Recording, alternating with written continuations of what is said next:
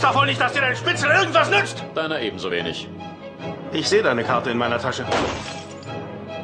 Ich werde dich schlagen. Ich bin Polizist. Ich bin jetzt der Chef hier. Wenn eine Lieferung kommt, ruf mich an. Sie wissen, auf welchem Kanal wir sind. Ins Wasser mit der Ware, sofort! Ich weiß einfach nicht, wie meine Geschichte enden soll. Ich weiß nicht, ob der Mann gut oder schlecht ist. Hallo und herzlich willkommen zu einer niegelnagelneuen Episode hier beim Fernsehsessel, der Podcast. Wir, das sind der Fabian, der Nenad, der Kit und ich, der Marco. Wir sprechen heute über Infernal Affairs. Ein großartiges Hallo in die Runde. Hallo zurück. Servus.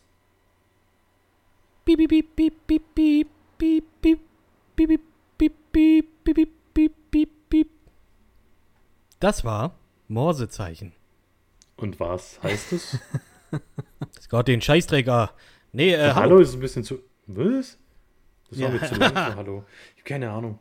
Verstehe auch nicht, wie Leute morsen können. Ich verstehe es auch nicht. Ja, ich habe einen Morse-Code-Umwandler gerade gefunden. Das habe ich mir fast gedacht. Aber also ich weiß nicht, wie man sowas verstehen kann. Macht das wahrscheinlich oft genug oder lang genug. Dann geht das sicherlich. Halte ich für ein Gerücht. Das sind für mich genauso komische Sachen wie Flugzeuge, dass die fliegen können. Das hatten wir letzte Folge schon erklärt. Das sind so Sachen, die kann ich nicht verstehen. Auch wenn man sie mir schlüssig erklärt, ich kann nicht verstehen, wie jemand Morsen verstehen kann. Warme Luft. Geschwindigkeit. Das heißt, wenn ich schnell genug renne, dann kann ich fliegen. Oder morsen. Nee, das glaube ich nicht. Dafür bist du nicht aerodynamisch genug. Ja, wenn du wüsstest, mein Lieber. Du siehst immer nur ab der Schulter. Ich sehe dich nur bis zur Schulter immer. Ja, wenn du wüsstest, wie aerodynamisch ich untenrum bin. Du bist untenrum komplett Michael Phelps einfach. Ja. Was ist aerodynamisch für im Wasser sein? Das ist hydrodynamisch? Stromlinienförmig. Sagt man das nicht bei Fischen, dass die stromlinienförmig sind? Ja, aber das sagst du bei Flügeln auch. Ja, und bei Michael Phelps vielleicht auch. Schreibt uns in die Kommentare auf jeden Fall, wie man das nennt. Aber ja, hallo, auf jeden Fall. Hi. Wir reden über The Departed, über Infernal Affairs. Wunderbarer Film. Also nicht nur ein wunderbarer Film, das sind ja mehrere Filme, die da zusammenhängen. Und ich weiß jetzt nicht, ich glaube, wir in der Vorbesprechung, als wir mal darüber geredet hatten, Nenad, du und ich, wir waren da schon relativ Feuer und Flamme, als wir mal irgendwie das erwähnt hatten, richtig? Korrekt, ja. Also ich weiß nicht, wie es euch, Fabian und Marco, geht. Bei uns, also bei mir war es zumindest so, ich möchte schon sagen, dass Infernal Affairs so einer der ersten asiatischen Filme war, die ich wirklich geliebt habe, außerhalb des Jackie Chan Filmkosmos, muss ich sagen. Und auch irgendwie der erste Film, den ich so richtig, ich sag jetzt mal, der mir auch so den Hongkong-Cinema so ein bisschen nahegebracht hat. Also so ging mir das. Irgendwie, wann ist der Film hergekommen? 2002 oder so. Ich zarte 15. 2004 ist aber erst bei uns erschienen. Ja. Stimmt. Ja. 2002 kam der in China raus. 2004 dann bei uns. Wie bin ich da drauf gekommen? Ich meine, dass ich damals so ein ziemlicher Weeaboo war und so ziemlich jedes Anime- und Manga-Heft, das es damals am Zeitschriftenstand gab, gekauft habe. Und irgendwann mal, in irgendeiner Folge hat man darüber geredet. Weil Anime und Manga, wie hängt das mit einem Cop-Thriller zusammen? Ja, ist asiatisch. Das reicht den deutschen Redakteuren meistens schon, dass das Erwähnung findet. Aber war cool. So habe ich unter anderem auch Daft Punk kennengelernt, so habe ich auch Infernal Affairs kennengelernt. Und zwei sehr, sehr große Lieben, die ich da jetzt mittlerweile hege. Für die, die es nicht wissen, ich weiß es natürlich, aber ich will es jetzt nicht vorwegnehmen, die Erklärung. Was ist ein Weeaboo? Oh, fuck, ein Weeaboo? Das ist einer, der die japanische Kultur total abfeiert auf eine sehr fanatische Art. Auf eine sehr fanatische Art, von denen Leute sagen würden, wow, du bist ganz schön weird. Kommt, glaube ich, so ein bisschen auf, wo kam das her? Das kam, glaube ich, irgendwie, das ist so eine Ableitung von White Japanese oder so Wannabe Japanese. Und ich glaube, ja, das hat eigentlich eher so einen negativen, negativen Impact gehabt. Also sagt man eigentlich, wenn jemand da halt wirklich so krass dran ist. Ich sag mal, wenn jemand so sich denkt, oh ja, ich gehe nach Japan und hole mir da eine Waifu und alle Mädchen reden so ganz kawaii. Keine Ahnung was, ich weiß es nicht. Gucci. Wow. Nein, Spaß. Und ich glaube, Weeaboo tatsächlich kommt von so einem Webcomic, Perry Bible Fellowship. Kann man sich angucken. Ist sehr, sehr witzig. Das hat auch teilweise meine Jugend, glaube ich, geprägt. Ja, also so, ich glaube, da hat auch bestimmt irgendwie 4chan mit zu tun, who knows. Auf jeden Fall, so ein Weeaboo, das ist einer, der einfach fanatisch der japanischen Kultur hinterherhängt und da irgendwie so nur der Popkultur hingegen so ein bisschen sich der Realität, wie sagt man da, entzieht. Entflüchtet. Ja, entflüchtet und auch irgendwie ein falsches Bild von Japan dann auch hat. Würde ich jetzt mal so interpretieren, okay. Genau. Und ich würde sagen, ich habe das ganz gut abgelegt, dadurch, dass ich jetzt hier ein T-Shirt anhabe mit der großen Welle und eine Handyhülle mit der gleichen großen Welle. Und hier meine ganzen Anime-Poster. Alle beide. Hast du auch so ein Kissen, was aussieht wie eine Frau? Ich habe tatsächlich eine Freundin. Oder so ein Mauspad mit Brüsten. Oh, nein. Gott, ey, fuck. Kids, ich hätte echt mit allem gerechnet, aber nicht damit. Alter Falter. Ja, jetzt passt mal auf. Das habe ich. Liebe Hörerinnen und Hörer, ihr schade, dass ihr das nicht sehen konntet. Aber Kid hat tatsächlich ein Mauspad mit Brüsten. Ich habe das geschenkt bekommen, das muss ich jetzt mal sagen. Ja, natürlich. Natürlich habe ich da sowas kauft man, Weeaboos kaufen sich das. Aber nein, das habe ich tatsächlich geschenkt bekommen, weil ich tatsächlich Probleme mit meinem Handgelenk habe. Und das habe ich mal einem Kumpel von mir, als wir Warzone gespielt haben, hallo Jens an der Stelle, habe ich dem das erwähnt, dass ich halt jetzt nicht mehr so viel zocken kann, weil mir halt die Hand wehtut. Und dann habe ich zum Geburtstag von ihm ein kleines Care-Paket geschenkt bekommen. Unter anderem dieses Mauspad und 20 Hände. Nein, und eine Ed Hardy Digitalmaus. Also ich glaube ganz ehrlich, wegen den Hentais tut ihm sein Handgelenk weh. Ja, ich wollte auch gerade sagen, vom Zocken glaube ich nicht, dass das kommt. Also jetzt stellt mich doch bitte jetzt nicht hier in irgendeine Ecke, wow. Also, du hast dich selbst so hier definiert. Ja, aber ihr geht ja hier in eine ganz andere Richtung jetzt mal. Hier, Leute, rafft euch mal. Naja. Scheiße. Wie komme ich hier jetzt raus? Ich komme hier nicht mehr raus. Aber das hast du dir selbst geschaufelt. Ja, absolut. Da fällt mir auch ein, ich muss das verstecken, wenn die Schwiegereltern am Wochenende kommen. Naja, Nenad, wie bist denn du zu dem Film gekommen? Ganz einfach. Ich habe seinerzeit The Departed im Kino gesehen. Wann ist denn der rausgekommen? Ich glaube 2006, wenn mich nicht alles täuscht. 2006, ja. Genau. Fand den relativ okay. Hab den in meinem Gedächtnis aber immer so abgespeichert als tatsächlich einen der schwächeren Scorseses. Also es gibt locker 2 Handvoll Filme von ihm, die ich dem vorziehen würde. Ich weiß, Jack Nicholson ging mir als Bösewicht das super am Arsch, weil er permanent am Herumchargieren ist. Mark Wahlberg spielt damit, Matt Damon, als ihn keiner irgendwie mochte, Leonardo DiCaprio, als sie irgendwie noch immer dieses Titanic-Feeling noch mit sich mitgeschleppt hat und versucht hat, die Jahre danach das so ein bisschen abzuschütteln. Genau, richtig, aber es aber sehr, sehr lange Zeit tatsächlich nicht geschafft hat. Wobei ich sagen würde, dass das einer der Filme ist, der da schon so ein bisschen, ich sag mal, ihm die Schaufel gereicht hat, um sich da aus diesem Loch da rauszubuddeln. Das auf jeden Fall, ja. Danach hat er auch andere Rollen, ich meine, gut, davor ja auch, aber danach hat er viel, viel andere Rollen, die in ein anderes Spektrum dann bedienen. Ja, na klar. Angenommen und das hat wirklich sehr, sehr gut gemacht dann dort, ja, keine Frage. Aber wie gesagt, das war einfach für mich ganz okay, viel mehr aber auch nicht, ja, und die Länge des Films hat mich auch unheimlich genervt. Es fühlte sich alles sehr, sehr, sehr, sehr gestreckt an. erst Jahre danach habe ich mitbekommen, okay, es gibt eine Vorlage aus Hongkong, die sich auf diesem Film beruht, und The Departed ist eigentlich nur ein Remake dieses Films.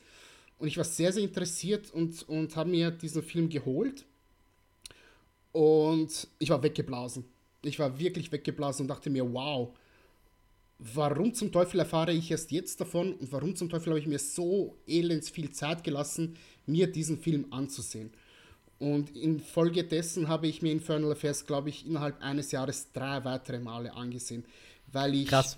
Oh, wow. Wir werden im Zuge dieser Aufnahme noch dazu kommen, warum und was diesen Film so besonders macht, dass ich wirklich gesagt habe, ich möchte mich dann noch viel tiefer hineinversetzen und wirklich zu 100% meinen analytischen Blick da aufsetzen und sehen, ob er vielleicht auch dem zu 100% gerecht werden kann oder ob es unter Anführungszeichen nur die Figuren und die Storys sind, die diesen Film so besonders und einzigartig für mich gemacht haben. Spoiler vorweg, ja, auch den ist er standgehalten.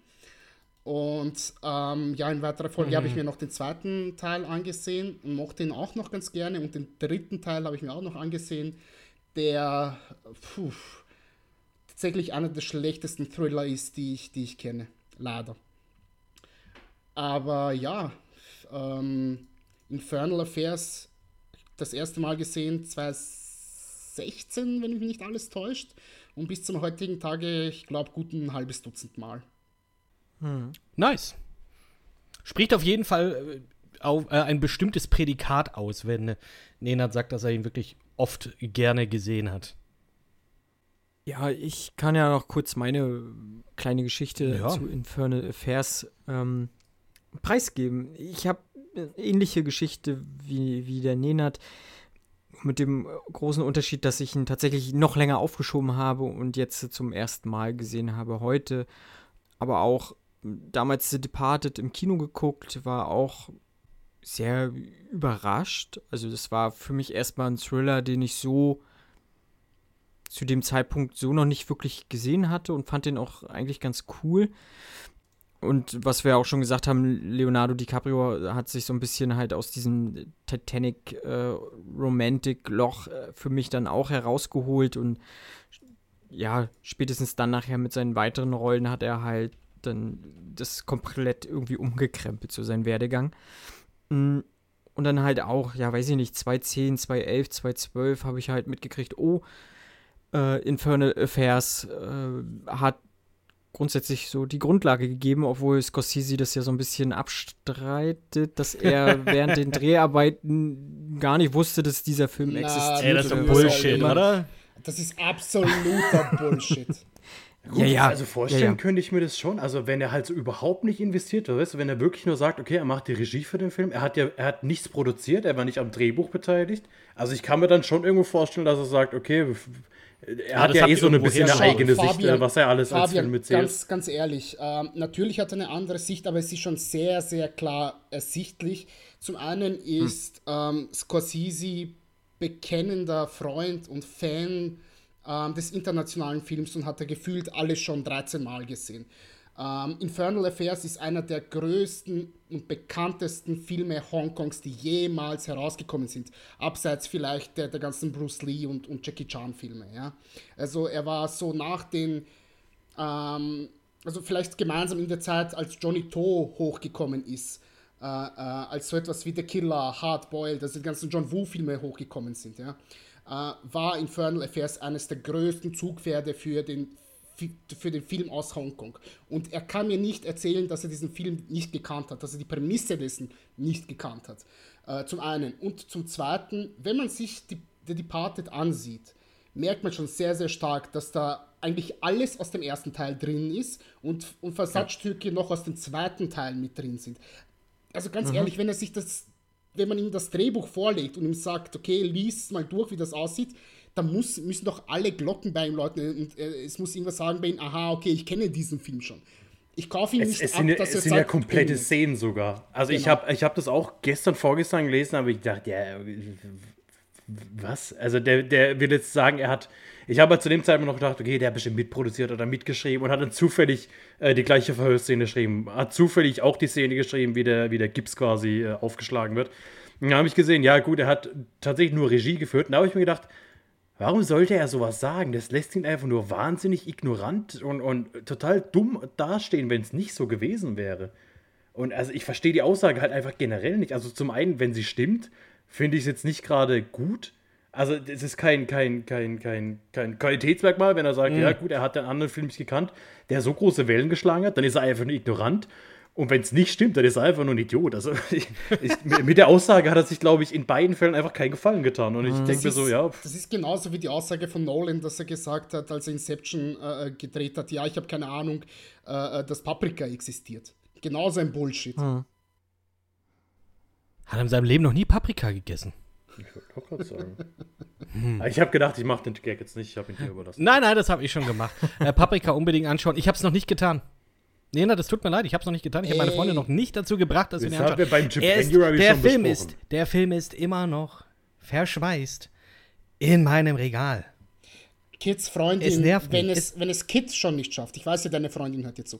Kids Freundin, wenn es Kids schon nicht schafft, dich zu animieren, dass ihr euch gemeinsam diesen Film anschaut, dann musst du ihm in den Arsch treten, dass ihr euch gemeinsam mal Zeit nimmt, einen Abend, euch auf der Couch bequem macht und diesen wundervollen Anime euch anschaut.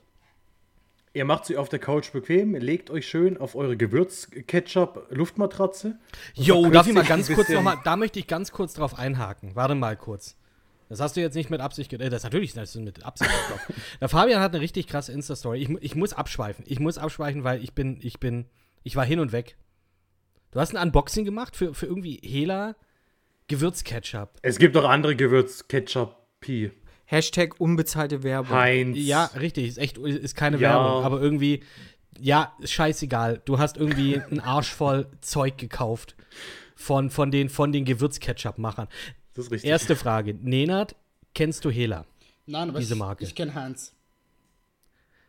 Heinz ist scheißegal jetzt gerade. Ich wollte gerade sagen. Es geht um Hela. Hier in Deutschland. Da gibt es eine Art Gewürzketchup und das ist Hela. Und das ist schon ziemlich nice. Muss ich schon sagen. Den hier fruchtiges Ketchup finde ich nicht geil, aber das Dings ist nice.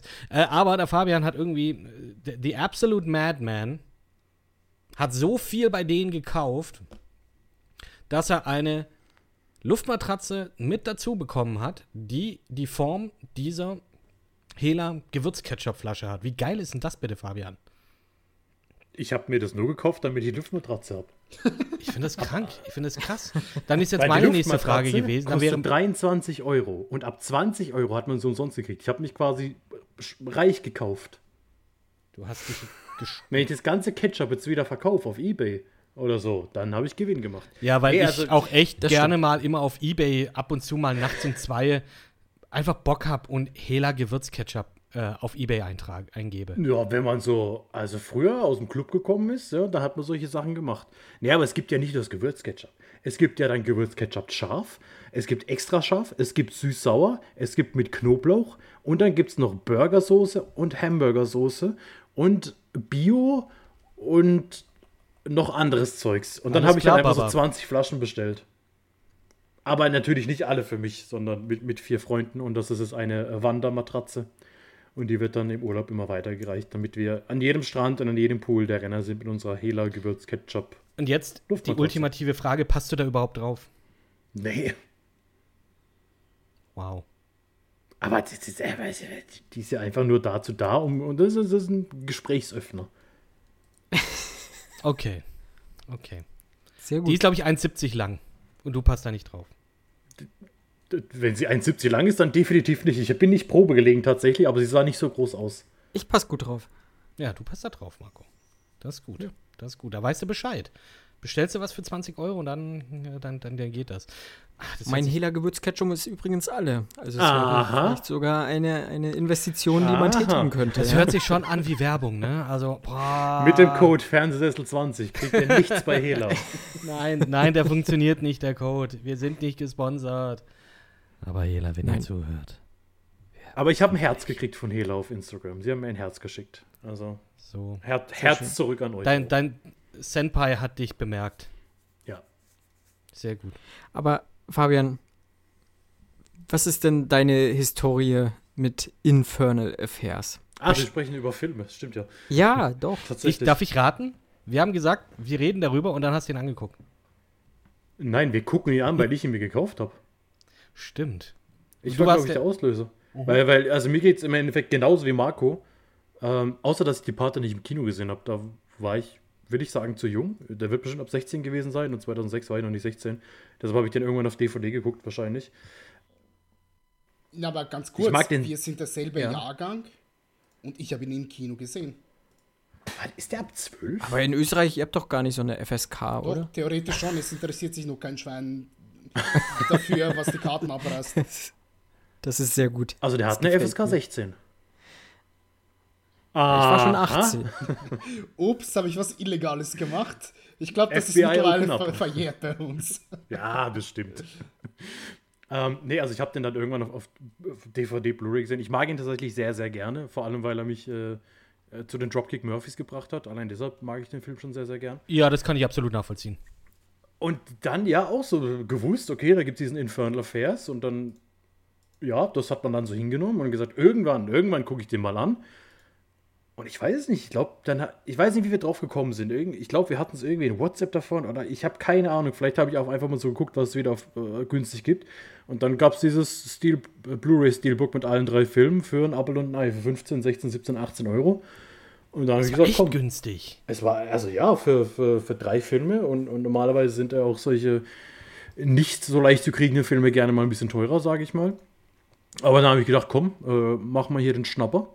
Und habe mir jetzt vor 3 Tagen zum ersten Mal Infernal Affairs angeguckt und heute zum ersten Mal Infernal Affairs 2. Und vielleicht irgendwann Infernal Affairs 3, wobei ich ein bisschen. Um die Trilogie fertig zu machen. Ja, einfach nur, damit er sich nicht schlecht fühlt. Ich habe auch dann nochmal meine alte, nicht Blu-ray, aber DVD rausgekramt und habe dann nochmal geguckt. Und das ist so eine richtig aus der, ich sag mal, nicht wirklich Anfangszeit der DVD, die gab es ja schon, ja, war ja schon ein bisschen Mainstream 2004, 2005 rum. Und das ist so eine, die hat so einen Schnappverschluss. Also nicht wie man das so kennt, wo du dieses Kunststoff immer aufmacht, sondern das hatte ein Kartoncover und an der Seite ist einfach so eine Plastiklasche, die du dann einfach so aufmachst. Und dann klappst du das so auf. Und die habe ich damals immer angeschaut. Und dann habe ich, dann hast du das gepostet mit dem mit dem Steelbook. Und da war so echt, das ist ja echt nicht viel Geld. Machen wir das. Und ich glaube, wir haben, weiß nicht, Nenad, hattest du den schon? Oder haben wir uns tatsächlich alle jetzt den gekauft? Ich hatte den schon. Anders als ihr habe ich nicht das Steelbook, sondern ich hab das Mediabook seit 6 Jahren oder so etwas. Wo eben auch noch ich glaube, so ein 20- oder 24-seitiges Booklet mit dabei ist, wo auch tatsächlich zu jedem Film auch noch ein Audiokommentar mit dabei ist der beiden Regisseure, das ich auch schon gehört habe. Dieses Mal nicht. Dieses Mal habe ich mir tatsächlich den Film angeschaut mit den Dialogen. Aber ich habe mal zum ersten und zum zweiten mir den Audiokommentar angehört. Beziehungsweise ich habe ihn mir durchgelesen, nicht angehört. Ja, mein Kantonesisch ist leider eher semi-gut. Ja, im zweiten sprechen sie aber auch kurz Englisch. Das tun sie generell sehr, sehr viel. Also es gibt viele, viele Wörter aus dem Englischen, wo zumindest gesagt wird, so, keine Ahnung, hello, sorry, Sir, ganz oft Sir. Ja, bye, also solche Sachen. Da sieht man, okay, da die Briten waren dort schon sehr, sehr lange aktiv. Stimmt. Ja, aber ich schon sagen, einfach gute Filme. Die beiden auf jeden Fall. Ich weiß ja, über den dritten reden werden wir auf jeden Fall nochmal reden. Also wir haben, glaube ich, hauptsächlich den ersten und den zweiten gesehen. Und sollen wir da einfach mal kurz in die Handlung reingehen? Oder wollt ihr noch allgemein noch was darüber sagen? Oder noch irgendwie ein Sponsorship loswerden oder sowas? Nein, wahrscheinlich nicht. Es geht darum, also es ist ein Undercover-Film. Es ist ein Undercover-Film und es ist nicht nur ein Undercover-Film, in dem ein Polizist sich irgendwie in die Mafia einschleust, sondern es ist auch gleichzeitig die Situation, dass sich einer aus den Triaden, das sind die Triaden, ne? Ja. Sich dann bei der Polizei einschleust und das über Jahre, also wirklich wie nennt man das? Deep Undercover, dass man wirklich dann auch alle seine wirklich komplett sich abschottet und nur noch dafür lebt, so dass dann auch nur im Prinzip die Vorgesetzten wissen, dass diese Person undercover ist. Es ist ein bisschen so, als würde Exhibit sagen, yo, dog, I heard you liked undercover films, so I'll put an undercover agent in an undercover agent film again und again. Also es ist total abgefahren. Also das hat mir damals wirklich am Anfang ein bisschen die Birne weggeblasen. Ein bisschen verwirrt hat es mich auch am Anfang. Ganz früher, aber jetzt mittlerweile. Wunderbar, wunderbar. Ja, es geht im Prinzip um zwei Undercover-Agenten, sage ich jetzt mal. Das ist einmal der Police Officer Chan, gespielt von Tony Leung. Über den hatten wir ja letztens schon gesprochen. In The Mood for Love hat er ja mitgespielt. Mhm. Dann, und der geht praktisch undercover, wird sozusagen noch in der Polizeischule, obwohl er so wahnsinnig gut in dem ist, was er tut. Eine super gute Auffassungsgabe hat und so weiter. Wird er trotzdem von der Polizeiakademie entlassen. Aber in Wirklichkeit geht er undercover, um bei den Triaden eingeschleust zu werden. Im zweiten Teil wird dann auch ein bisschen erklärt, warum er sich dafür ganz gut eignet. Dann können wir ja nachher nochmal drauf zu sprechen kommen. Und es geht um den Triaden, die haben das Mitglied der Triaden Lau, der gespielt wird von Andy Lau. Das sind ja zwei Riesen eigentlich. Also mittlerweile würde ich schon sagen, das sind zwei wirkliche Größen des Hongkong-Films. Ja, so 1,80, oder? Würde ich sagen. Absolut, absolut. Und mindestens. Der praktisch dann in die Hongkonger Polizei sich dann einschleust und sich da über die Jahre hocharbeitet. Und ja, und ihre Vorgesetzte sind also auf der Seite der Polizisten. Jetzt bin ich hier überlegen, wie hießen die nochmal? Du hast Anthony Wong als Wong. Genau. Mhm. Und du hast Eric Tsang als Sam, Onkel Sam, genau, wie er da gerne genannt wird. Die kennt man auch, die hat man auch immer irgendwie mal gesehen. Also ich glaube, Eric Tsang kenne ich jetzt zum Beispiel aus dem einen oder anderen Jackie Chan-Film noch. Und Anthony Wong kennt man. Ach, da müsste ich jetzt überlegen. Hat er denn irgendwelche in irgendwelchen amerikanischen Produktionen mitgemacht? Also er kam mir auf jeden Fall wahnsinnig bekannt vor. Ja, das und ist ich habe relativ wenig aus Hongkong gesehen. Ich glaube, in dem Ip Man-Film, er hat, glaube ich, mal Ip Man gespielt. Vor 4 Jahren, vor 6 oder 7, das weiß ich jetzt nicht mehr.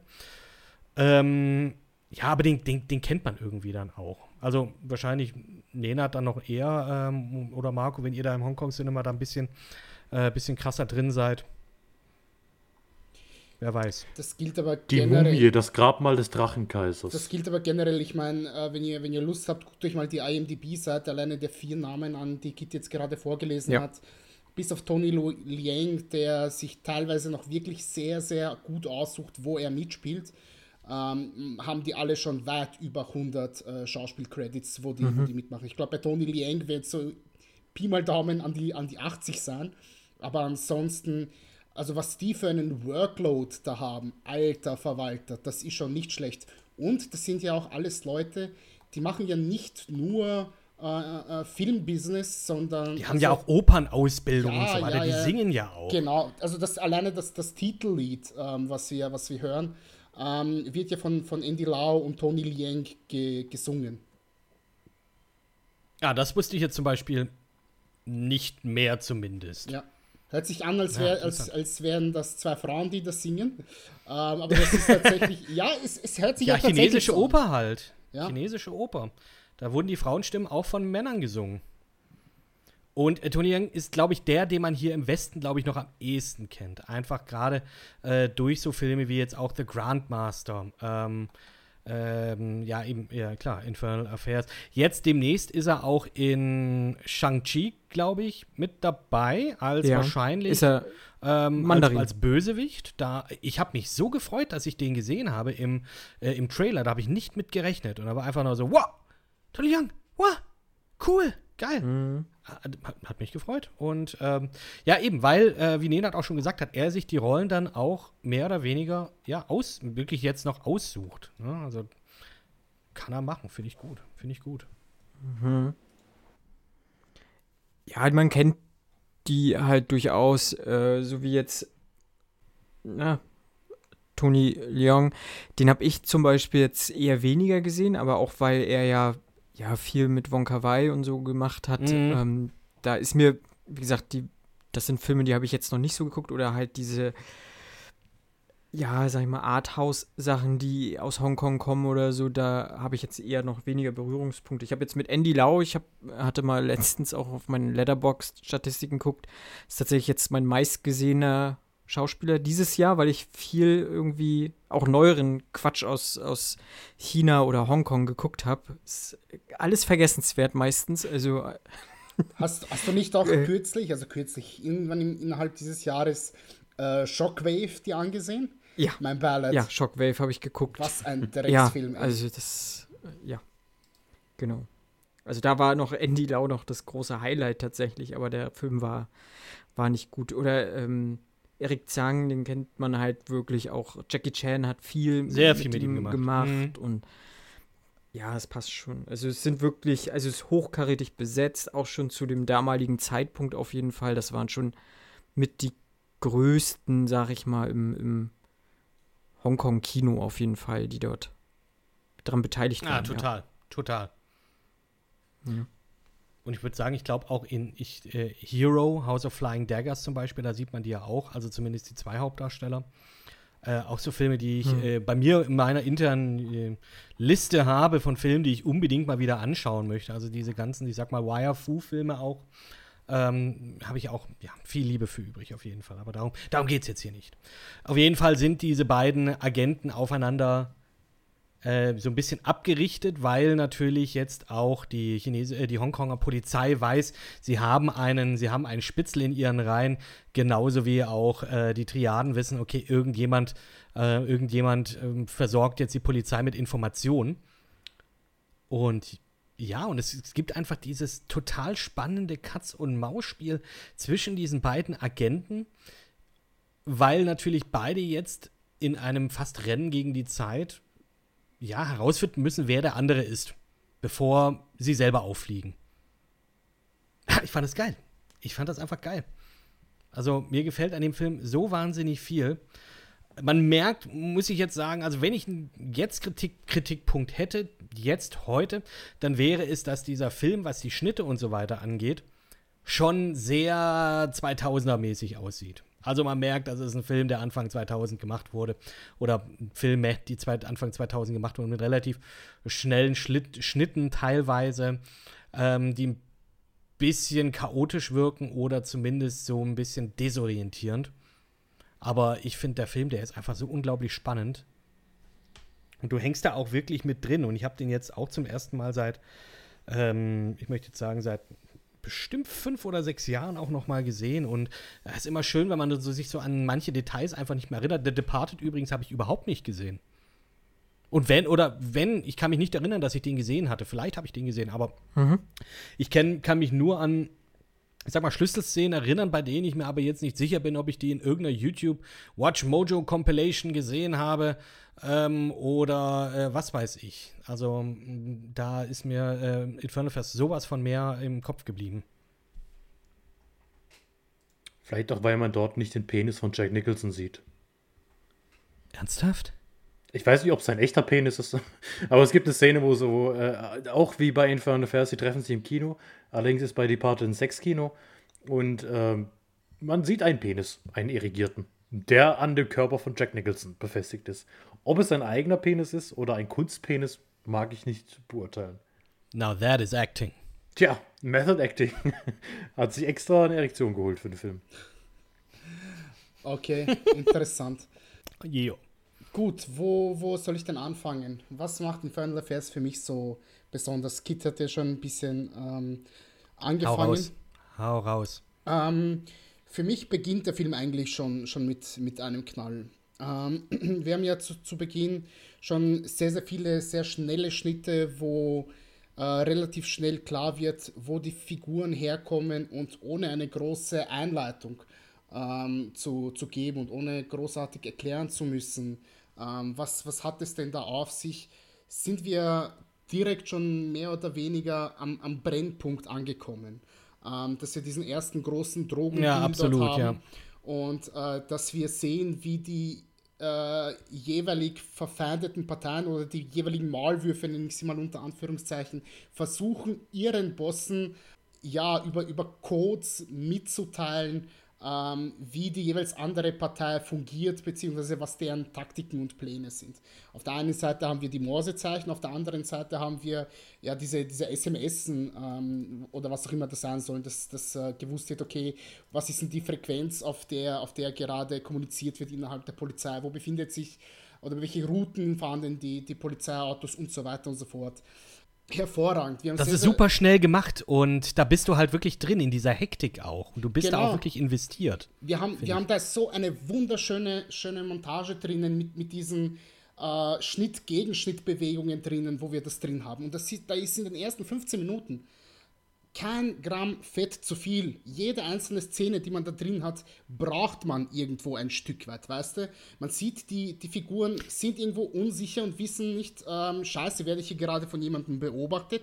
Kann ich dennoch irgendwo meine Tricks, die ich habe, oder meine Möglichkeiten, die ich hier benutzen muss, irgendwie weiterleiten an meinem jeweiligen Boss?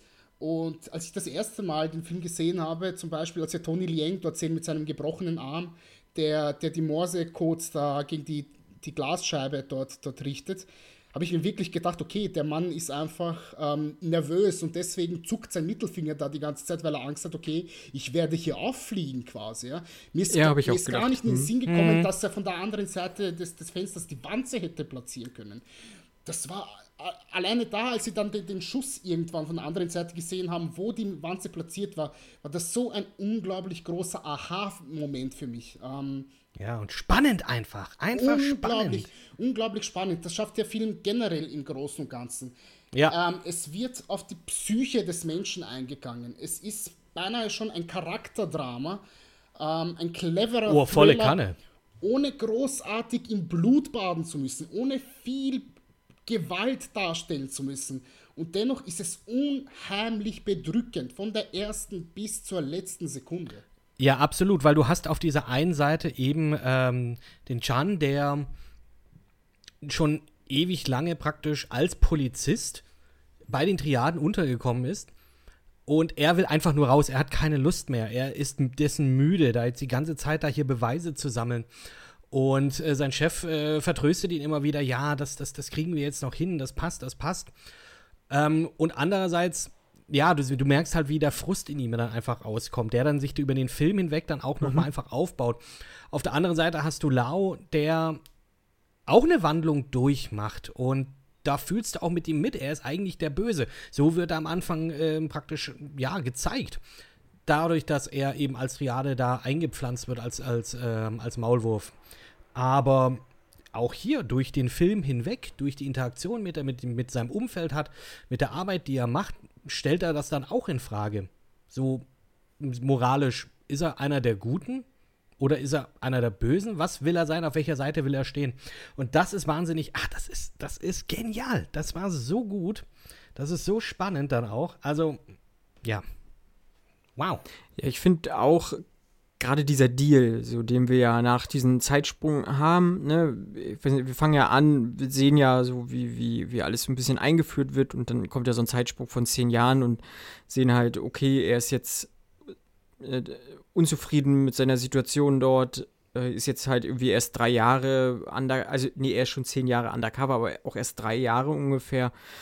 Bei den Triaden, da bei Eric Tsang oder bei Onkel Sam sozusagen in dieser Gang, kommt da auch nicht so richtig weiter und Andy Lau hat es ja da ein bisschen besser getroffen, So ungefähr habe ich so das Gefühl, also obwohl er nicht unbedingt so dieser Einsatzleiter ist, hat er aber trotzdem irgendwo Mitspracherecht. Ne? Das sieht man ja auch, wenn er da einfach als Anwalt da in dieses Verhörzimmer geht, wo man sagt, okay, 0815-Cop hätte sich das wahrscheinlich nicht einfach so leisten können. Also er wird da schon auch irgendwie was Hochrangigeres sein. So fand ich ganz gut, wenn es dann wirklich zu diesem Deal kommt. Also da fand ich, das war extrem spannend einfach, so wie das abgelaufen ist. Also dieses Katz-Maus-Spiel, das kommt ja erst eigentlich so ein bisschen später nach diesem Dialog dort zwischen Tsang und Wong.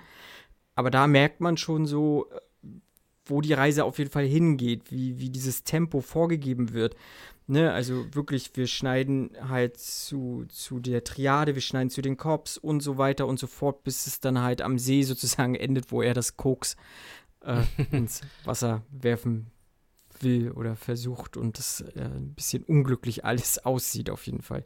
Hektisch auf jeden Fall. Ja. Ja, sehr hektisch, ja, aber trotzdem sehr gut gemacht und immer wirklich, ja, man merkt halt so, The Departed war halt sehr aufgebläht, um mal vielleicht einen Vergleich zu ziehen. Ne? Der ging doch auch so lange. Ja, ich glaube mindestens 40 Minuten länger, wenn nicht sogar noch länger als fast eine Stunde, irgendwo zwischen 40 Minuten und 60 Minuten war The Departed länger für die fast eigentlich gleiche Geschichte halt, die es erzählt.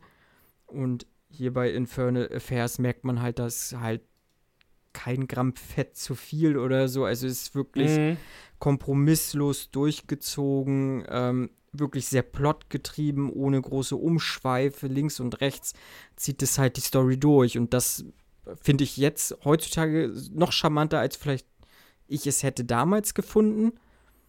Weil jetzt haben wir halt eben oft diese Filme, ne? Wir haben letztens über Zack Snyders Army of the Dead gesprochen, der auch irgendwie 2,5 Stunden geht, wo man sagt, den hättest du halt auch gut in 90 Minuten kompromisslos durcherzählen können, dann wäre es wahrscheinlich ein besserer Film geworden. Und so ist es hier halt auch.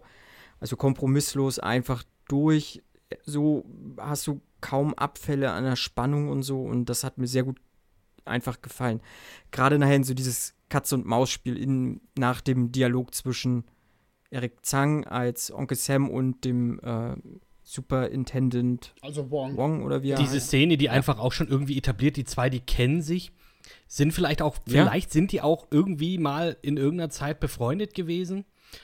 Und das baut halt auch irgendwie so etwas auf, von dem ich jetzt sagen würde, ja so, okay, da möchte man irgendwie vielleicht auch tatsächlich wissen, wie das jetzt zustande gekommen sind, weil eben die irgendwie diese Beziehung haben, so, ja, die sitzen da auf dem Polizeirevier und der Onkel Sam, der darf da hier gediegen sein Essen dann essen und wird zwar schon verhört, aber halt eben nicht ohne irgendwelche großen Probleme, also der kann dann auch jederzeit wieder abhauen.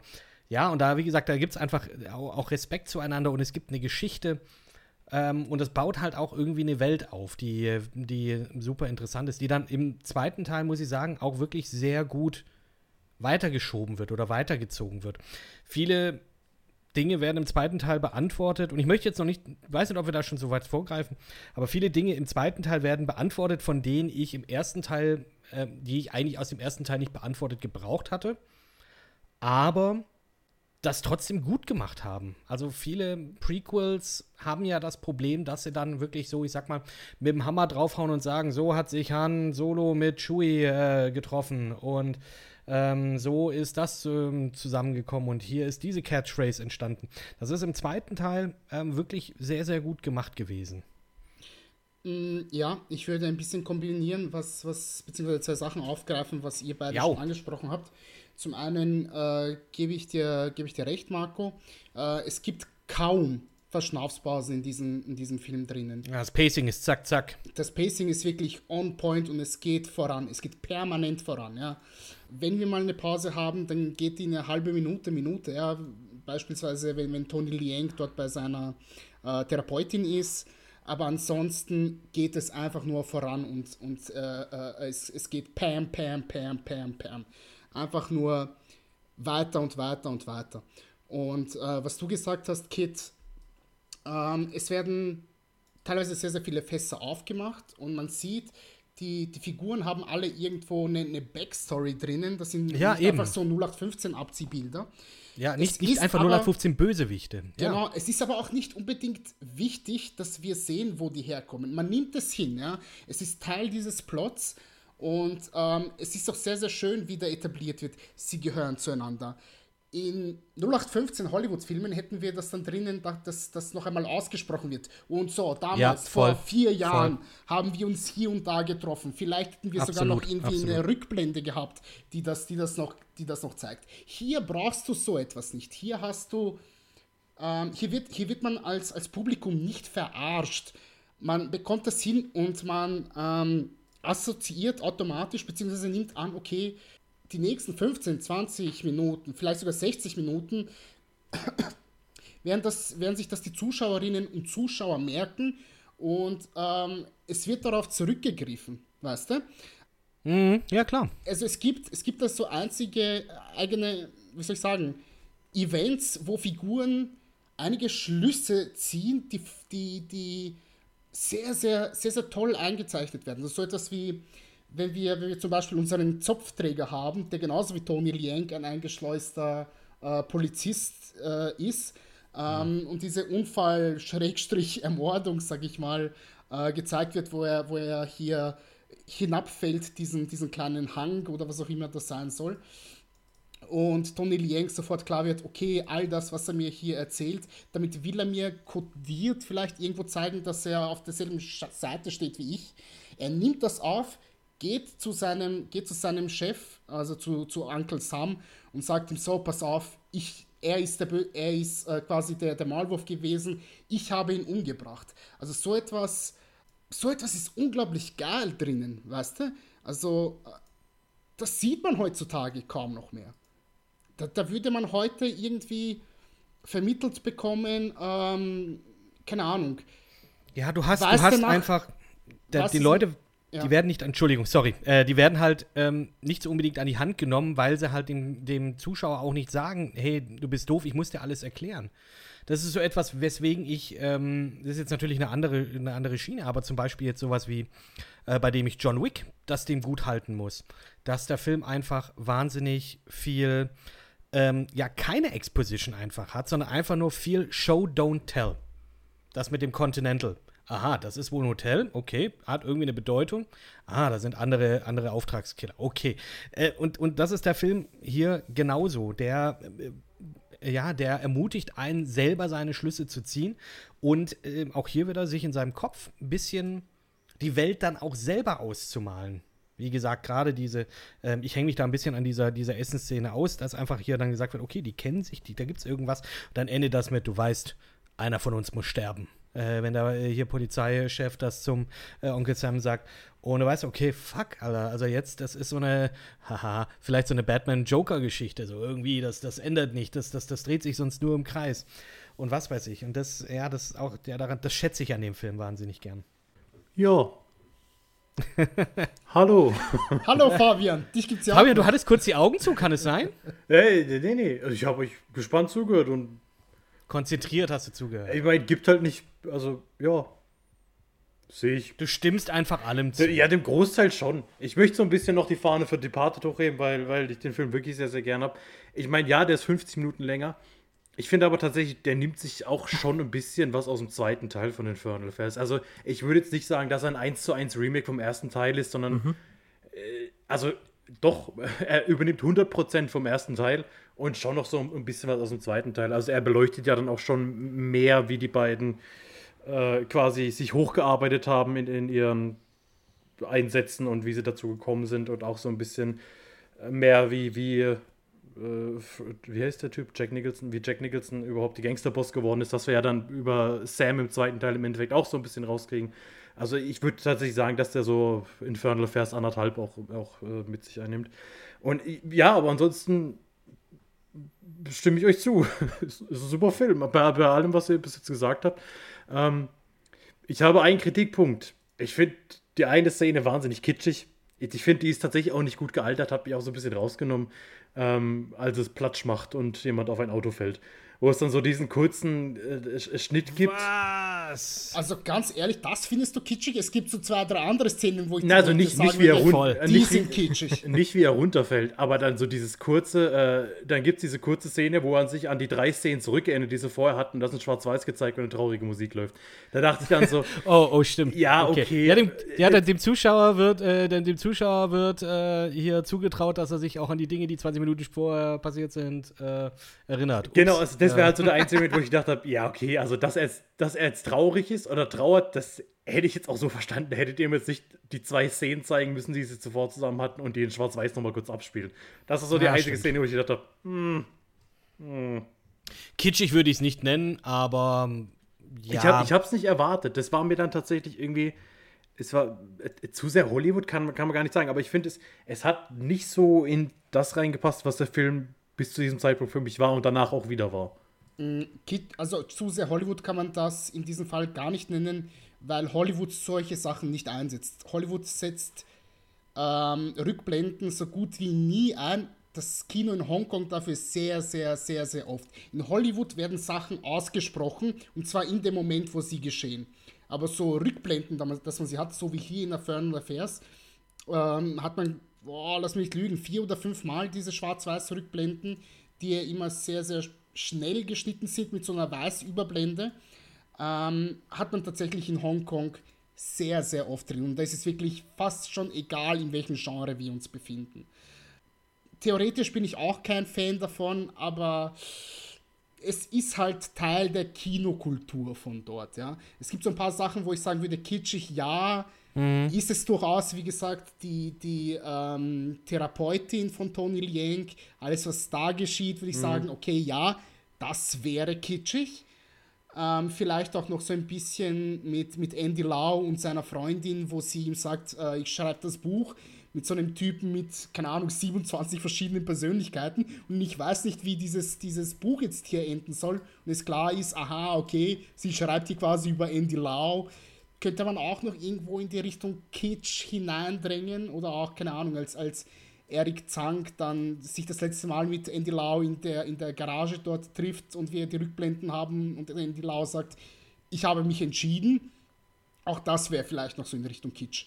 Aber das, quasi die Rückblende, dass er sieht, okay, der einzige Mensch, der wusste, wer ich bin, ist jetzt quasi gestorben, wegen mir. Das ist schon nachvollziehbar, dass er da schon irgendwie ein paar Momente rekapituliert, sage ich einmal. Ja, ich finde halt einfach, man hätte es anders zeigen können, von mir aus. Also, und ja, wo ich dir aber auch noch recht gebe, mit der Therapeutin, finde ich, hätte man mehr draus machen können. Das war dafür, was dann da hätte man, finde ich tatsächlich auch, dass es da die Party ein bisschen besser macht, auch wenn wir da dieses furchtbar unnötige Love Triangle haben. Wo Leo DiCaprio ja so ein bisschen in die Tablettensucht auch quasi abrutscht wegen seiner Paranoia und wegen dem ganzen Stress, den er hat, wenn es das dann vielleicht da noch ein bisschen gezeigt hat. Also die Therapeutin fand ich irgendwie so, ja, die war ganz nett. Mir ist noch so aufgefallen bei der Partnerin von Andy Lau, wo sie sagt, wo sie den Inhalt ihres Buches wiedergibt, habe ich mir so Split. Gleich gedacht, ja, Split hat sich M Night Shyamalan auch irgendwas aus dem Film vielleicht rausgezogen und Split gemacht.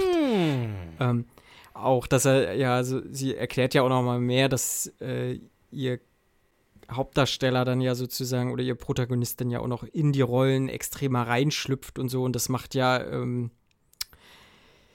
James McAvoy. Ja, James McAvoy ja auch, ne, wie er sich dann ja wirklich auch körperlich wandelt, um in seine Rollen dann zu brillieren, wie auch immer man das nennen kann. Ja, aber in Split sind es nur 23 verschiedene Persönlichkeiten. Also wahrscheinlich ganz andere Grundlage. Ja. Auch nie gesehen. Nee, ich habe es auch gerade auf Wikipedia gelesen. Er beherbergt 23 verschiedene Persönlichkeiten in sich.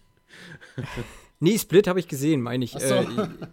M. Night Shyamalan hat nie Infernal Affairs gesehen, sagt er sich. Ja, natürlich. Wahrscheinlich. Wollen wir zur Inszenierung kommen? Da gibt es nämlich auch ein paar Punkte, die ich wunderschön finde. Ah jo. Ich habe schon am Anfang diese Schnitt-Gegenschnitt-Montagen genannt, die wirklich wunderschön sind. Ich finde generell, wie die ganze Stadt Hongkong, die er da präsentiert wird, das ist unglaublich schön gemacht. Man merkt, dass das alles on Location gedreht wurde und du bekommst so ein Gefühl, ich weiß, wie diese Stadt ausschaut, ich weiß, wie das Leben dort funktioniert. Man sieht die Stadt ja tatsächlich oft bei Nacht, wenn eben die Polizeirazzien so vonstatten gehen. Man sieht aber auch tatsächlich sehr, sehr viel bei Tag. Also das hält sich so ein Stück weit die Waage. Und für mich versprüht dieser Film auch so eine Art Faszination des Handlungsortes aus. Faszination für Hongkong, für diese Stadt, die so konträr ist zu allem, was wir eigentlich sonst mit China verbinden würden, eben dadurch, dass es so elendslang eine Kolonie von Großbritannien gewesen ist. Das ist wirklich, wirklich unglaublich schön. Die Kamerafahrten da drin finde ich geradezu beeindruckend. Da gibt es einzelne Bilder drin, die sind Postkartenmotive für mich. Also ich habe schon angesprochen, als das Auto mit unserem Zopfträger da diese Böschung hinunterfährt, und wir Tony Leung sehen, der da aus dem Auto herauskommt. Und ich glaube, dass die Motorhaube dampft dann noch ein bisschen. Und wir diese das Gegenlicht haben, wo er rauskommt. Man sieht nur seine Silhouette da drinnen. Alter Verwalter, das muss man sich irgendwann ausdrucken und als keine Ahnung, als Poster auf die Wand irgendwo hängen. Das ist einer der schönsten Shots, die ich jemals in meinem Leben gesehen habe. Und natürlich nicht zu vergessen, das Hochhaus. Ja, stimmt. Das ist echt cool gewesen.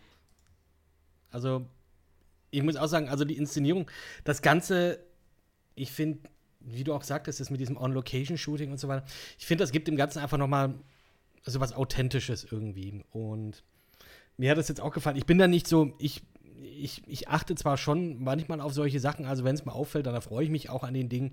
Ich bin da aber nie so komplett, sage ich jetzt mal, drin. Aber das ist so, wie wenn ich jetzt, ich bin auch kein Kaffeetrinker, aber ich weiß, wenn ich einen guten Kaffee trinke, oder ja, ich kann das gut unterscheiden. Und ja, das hat mir bei dem Film einfach, ja, auch sehr, sehr gefallen. Also auch diese Anfangsszene oder einige der Szenen, in denen du auch so dieses... Ja, wenn du diese Straßenzüge siehst, in denen es dann einfach ein bisschen spannender, ein bisschen hektischer wird, dass die Sachen dann auch ein bisschen enger sind dann auch vielleicht, um diese Hektik dann auch noch mal ein bisschen mit einzufangen. Und auch, ich sag mal, dieses Großstadtding jetzt auch nicht nur irgendwie jetzt hier München oder Berlin oder so, sondern dass du auch dieses, ich sag mal, ich finde ja, so asiatische Großstädte können teilweise auch klaustrophobisch sein. Wir hatten es da, glaube ich, schon mal von. Auf jeden Fall, ja, sehr beengend auf jeden Fall sein. Und ich mag ja asiatische Großstädte. Ich mag dieses Feeling und so, und ich mag das, was es halt jetzt in diesem Film dann auch zeigt. Und die Inszenierung, ja, da bin ich auch wirklich sehr auch bei dir, Nenad. Ich habe mit dem auch, wie gesagt, also ich habe da jetzt nichts einzuwenden. Mir gefällt das ganz gut, was ich sehe. So. Es gibt ja auch sehr, sehr viele Kamerafahrten, wo wie soll ich sagen, wo man mit den Figuren mitgeht oder aber ihnen entgegenkommt. Das ist so ein bisschen leicht ketzerisch gesagt das Gegenteil von dem, was Michael Bay macht. Also bei Michael Bay geht die Kamera ja auch irgendwie mit, aber ich habe so das Gefühl, er weiß nie warum. Er möchte einfach nur, dass sehr, sehr viel am Bildschirm passiert und sehr, sehr viel Explosionen passiert. Und je mehr sich da dreht, desto besser. Hier ist es aber, dass die Leute dort wissen, die eben zuständig waren für die Kamera, dass sie ganz genau wissen, wieso geschieht das. Also wir haben es dort beim Kino, als wir ja die beiden Maulwürfe haben. Die sie hinterherlaufen, mehr oder weniger. Mhm. Quasi die langweiligste Verfolgung der Welt, die man, wenn man die aber so auch spannend war. Ja, aber eben wegen der Kamera ist die so unglaublich spannend, weil sie von der einen Seite eben, wie soll ich sagen, die Figuren, je nachdem, in welche Richtung sie gehen, entweder verfolgt oder ihnen entgegenkommt. Weißt du, was ich meine? Da ist so eine unglaublich geile Dynamik drinnen. Und wenn man so Leute da drinnen hat, die wissen, wie man eine Verfolgungsjagd inszeniert, dann können das zwei Schnecken sein. Es ist scheißegal, man muss nur wissen, wie man so etwas schießt. Ja. Michael Bay weiß es nicht. Was weiß Michael Bay? Wie man Flaggen zeigt. Oh, stimmt. Und Popos. Ja, ja. Was ich tatsächlich Infernal Affairs zugutehalten muss, ist, dass er sich nicht an seinen Gewaltspitzen so ergötzt. Es ist ja ein bisschen Action mit drin, so. Ich habe in Erinnerung, The Departed hat das ein bisschen mehr ausgeschlachtet gehabt. Und ich fand jetzt gerade im Vergleich zu sonst Hongkong-Cinema oder Filmen aus Hongkong, ist es ja trotz Action-Einlagen eher ruhiger oder gediegener so. Also du hast halt John Woo oder so, der jetzt ja diesen Heroic Bloodshot ja weltberühmt gemacht hat so und auch das Hongkong-Cinema dahingehend ja auch nochmal weiter vorangebracht hat. Und hier hast du halt, ja gut, du hast auch einmal einen Kopfschuss so, der ein bisschen gezeigt wird, ein bisschen expliziter, aber so generell muss ich sagen, fand ich das relativ smart, wie sie das immer eingesetzt haben und gelöst haben. Ich weiß nicht, wie ihr das seht. Ja, ich fand das eigentlich auch sehr ja, on point. Also es hat zum ganzen Gefühl gepasst. Also ich hätte jetzt da ungern irgendwie, ja, bleiben wir mal bei Michael Bay, da Riesenexplosionen oder ein Feuerwerk an Munition oder sowas gesehen oder erwartet. Also ich fand, es hat halt grundsätzlich zur ganzen Atmosphäre oder Stimmung gepasst. So. Also es ist relativ rund alles gewesen. Mhm. Es passt halt zu dem ganzen Angespannten, was du die ganze Zeit über hast. Diese Atmosphäre, dass du halt die ganze Zeit quasi auf der on the edge of your seat bist, dass du die ganze Zeit angespannt bist und sagen kannst, okay, ich kann jetzt nicht Pause machen, ich muss den Film fertig gucken. Wenn du da jetzt die ganze Zeit Ballereien gehabt hättest oder irgendwelche Schlägereien oder 80 Häuser, die explodieren. Ja, da kannst du auch dein Hirn abschalten. Ja, das ist halt so, dann sagst du irgendwann, pff, ja, okay, aber dadurch, dass du halt, ich meine, wie viele solche Szenen hast du? Du hast vielleicht 2, 3, 4 wirklich gewalttätige, sage ich jetzt mal, Anführungszeichen, Szenen. Und dadurch, dass die aber so rar gesät sind, passt es eigentlich super rein, weil du sie dann auch eben nicht antizipieren kannst, weil du nicht weißt, eskaliert das jetzt gleich mit Gewalt oder gibt es dann doch nochmal, kann man doch nochmal irgendwie entkommen, wird es doch nochmal, fahren sie aneinander vorbei, stehen aufeinander zu. Und das macht so die Stimmung von dem Film aus. Wie gesagt, wenn das zu inflationär gewesen wäre, dann hätte man irgendwann alles erwartet und mit allem gerechnet. Und so war das eben nicht und so war es gut pointiert. Ja, voll. Ja, bin ich voll und ganz bei euch beiden, Marco und Fabian. Und nicht nur das, ich finde auch, die Figuren an sich erzählen sehr, sehr gut, oftmals passiv, das Dilemma, in dem sie sich befinden. Also vor allem Tony Leung. Wir haben jetzt die Begegnung beispielsweise mit seiner Ex-Freundin, die das Kind dort hat. Und dieser melancholische Blick, den Tony Leung drauf hat. Kid, du wirst dich auch erinnern bei In The Mood for Love. Man hat das Gefühl, ey, du armes Schwein, ich möchte dich einfach nur umarmen und nie wieder loslassen. Ich möchte dir eine Nudelsuppe ausgeben und deinem ganzen Leiden zuhören und hoffentlich dir irgendwie eine Lebensweisheit mitgeben, dass du auf den richtigen Pfad kommst. Genau. Und dass sie sich da konfrontiert sieht quasi, okay, dieses Leben hätte ich quasi haben können. Aber ich bin hier, wie es am Anfang etabliert wird, im letzten Kreis der Hölle gefangen und werde auf ewig leiden müssen. Das versteht er über die komplette Spielzeit mit eigentlich nur einem Blick so rüberzubringen. Und das ist einfach so fabelhaft gespielt von ihm, weißt du? Das ist... Es ist wunderschön, weißt du? Und auch, ich meine, er, aber auch Andy Lau habe ich so das Gefühl, ein so unglaublich geballtes Charisma. Das ist mit so ein Grund, warum ich sagen würde, ich präferiere diesen Film gegenüber The Departed, weil Matt Damon und DiCaprio können das für mich nicht rüberbringen. Andy Lau und Tony Leung bringen das für mich aber sowas von perfekt zu 100% on point rüber. Ich kaufe es ihnen zu jeder Sekunde ab, wo sie sich befinden und warum sie sich da befinden. Und dass sie, ja, der eine möchte in sein altes Leben zurück und der andere sagt, hey, ich möchte ein besserer Mensch werden. Mhm. Ich würde auch noch mal kurz zu Eric Tsang kommen, den ich als Schauspieler halt auch gerade in dem Film unglaublich gut fand, weil grundsätzlich strahlt er für mich so eine ja, wie so Onkelsamheit, so ein sympathischer Onkeltyp ist er irgendwie, aber halt, der zieht halt irgendwie so eine 180-Grad-Wendung einfach mal und ist ultra kaltblütig, so dieses Gefühl habe ich. Und das strahlt er aus, irgendwie von seinem ganzen Charisma, von seiner Ausstrahlung her, von seiner Mimik, von seiner Gestik und wie seine Augen auf einmal so ein Gefühl, so ein Schleier kriegen und er ganz anders ist. So. Also fand ich auch großartig. Und so wie Nenad schon gesagt hat, Andy Lau und Tony Leung, ja, die tragen halt das komplett. Und ich würde da schon mal irgendwie zu meiner Lieblingsszene kommen. In dem ganzen Film ist tatsächlich, als die beiden das erste Mal aufeinandertreffen in diesem Tonstudio, Musikstudio, also Hi-Fi-Anlagen verkauft werden da, ne?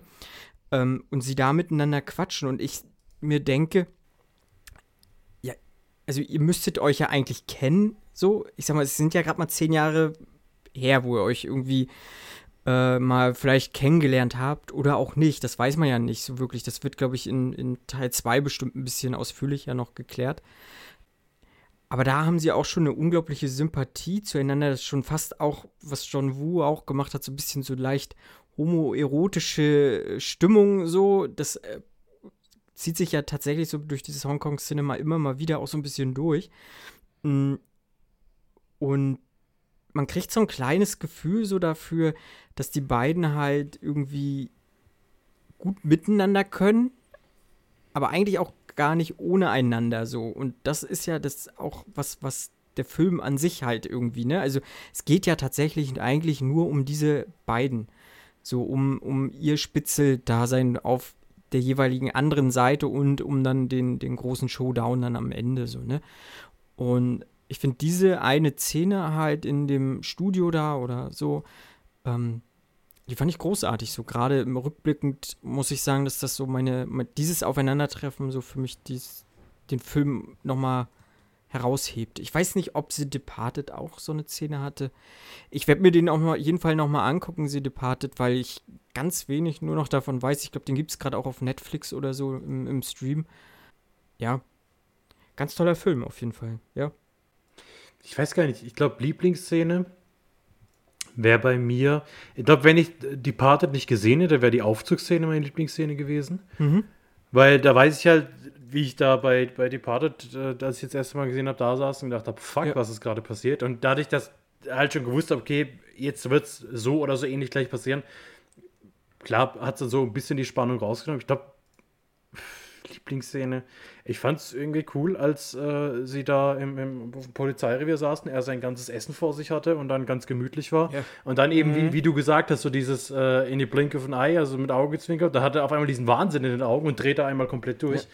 Das hat mir wirklich auch so ganz gut gefallen, weil es stimmt schon, man denkt so, ach, der Teddybär, der kann doch nicht so schlimm sein. Yeah, yeah. Mit dem würde ich auch mal gern irgendwie, keine Ahnung, durch die Häuser ziehen. Um die Häuser ziehen. Eine Restaurant-Tour machen. Aber ihm am besten nicht auf den Fuß treten, weil sonst bringt er dich halt um. Und das hat er wirklich sehr, sehr gut gemacht. Und deshalb war das so, wo man diesen Umschwung sieht, war glaube ich, mein Lieblingsszene. Und das Essen sah lecker aus.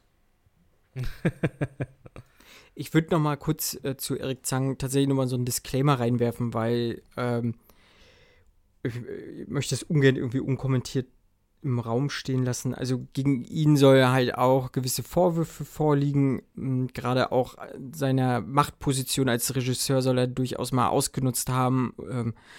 Ob nun da wirklich irgendwie was dran ist oder nicht, weiß ich nicht. Ich würde es bloß einmal kurz sagen wollen, ohne es halt, ja, halt, ne, wie es so ist, diesen Elefanten im Raum stehen lassen, ohne was drüber zu sagen und so. Und wer da vielleicht ein bisschen mehr Muße hat oder so, einfach mal über Google gucken, Eric Tsang.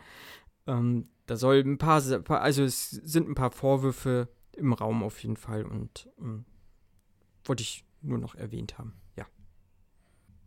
Also meine Lieblingsszene, nur um das mal ganz kurz auch zu sagen, also tatsächlich ist eigentlich in denen sich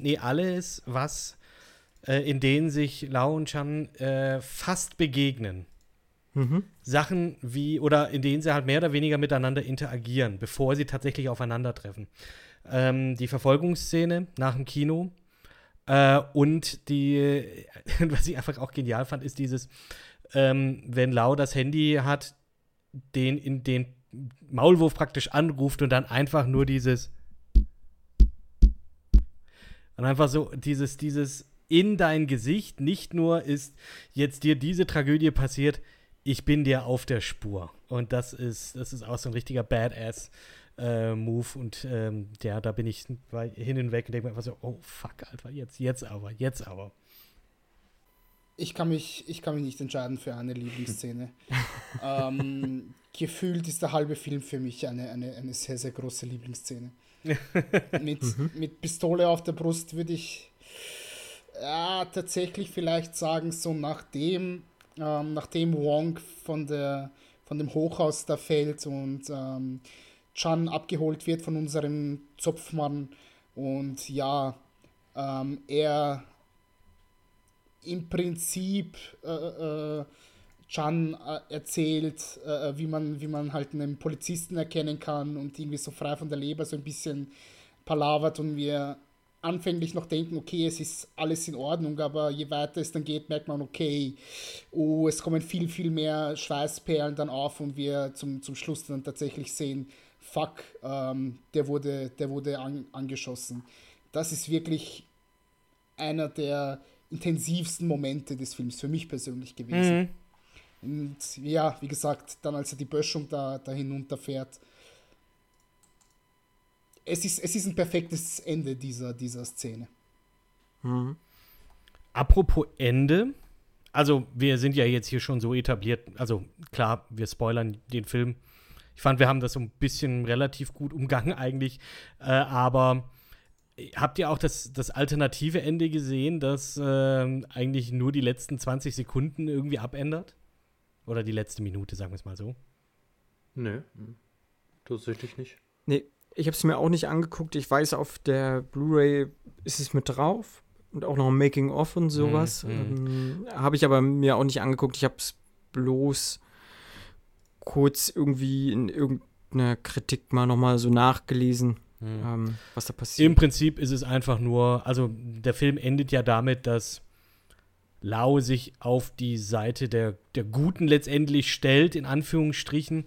Praktisch hier diesen anderen Agenten praktisch als den Maulwurf dann hinstellt.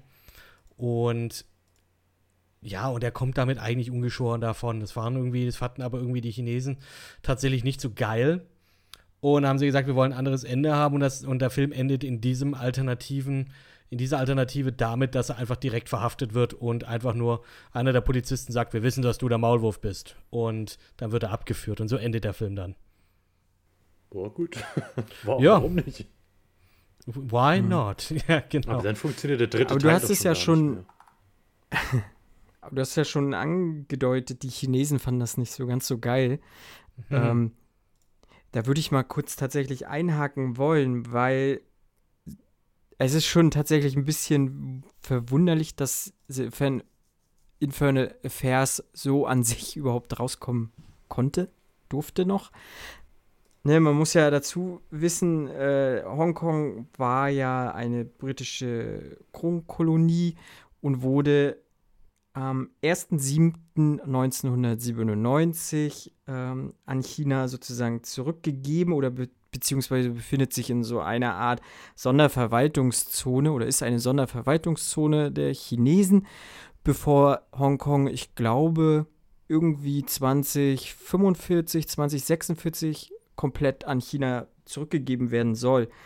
So, und gerade nach Ende des Zweiten Weltkrieges hat Hongkong sich so eine eigene Filmindustrie halt aufgebaut, unabhängig von chinesischen Einflussfaktoren, ne, während irgendwie China ja sehr kommunistische Propaganda betrieben hat, konnte das Hongkong-Kino so ein bisschen westlichere Sachen einführen und war tatsächlich sehr auf Gewinn aus und hat halt kapitalistische Werte in ihrer Filmindustrie halt irgendwie gelten lassen.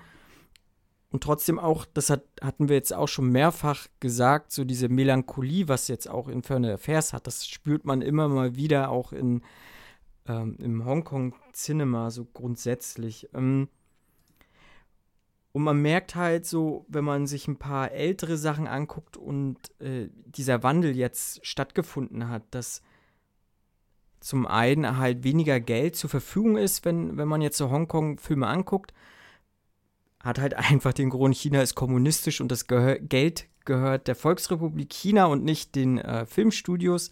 Das heißt, das Kapital wandert zurück.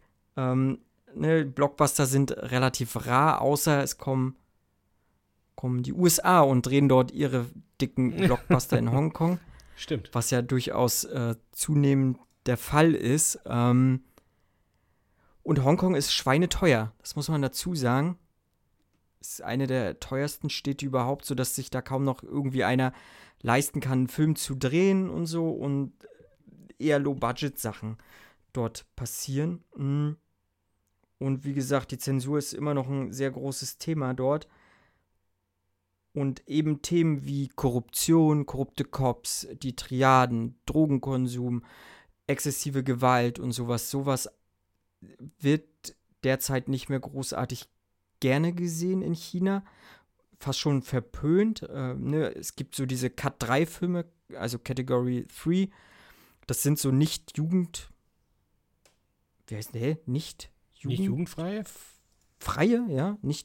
Filme, haben in China sozusagen die Cut-3-Kategorie bekommen und die gibt es so fast gar nicht mehr großartig irgendwie in China oder Taiwan, Hongkong, das ist alles so ein bisschen schwierig.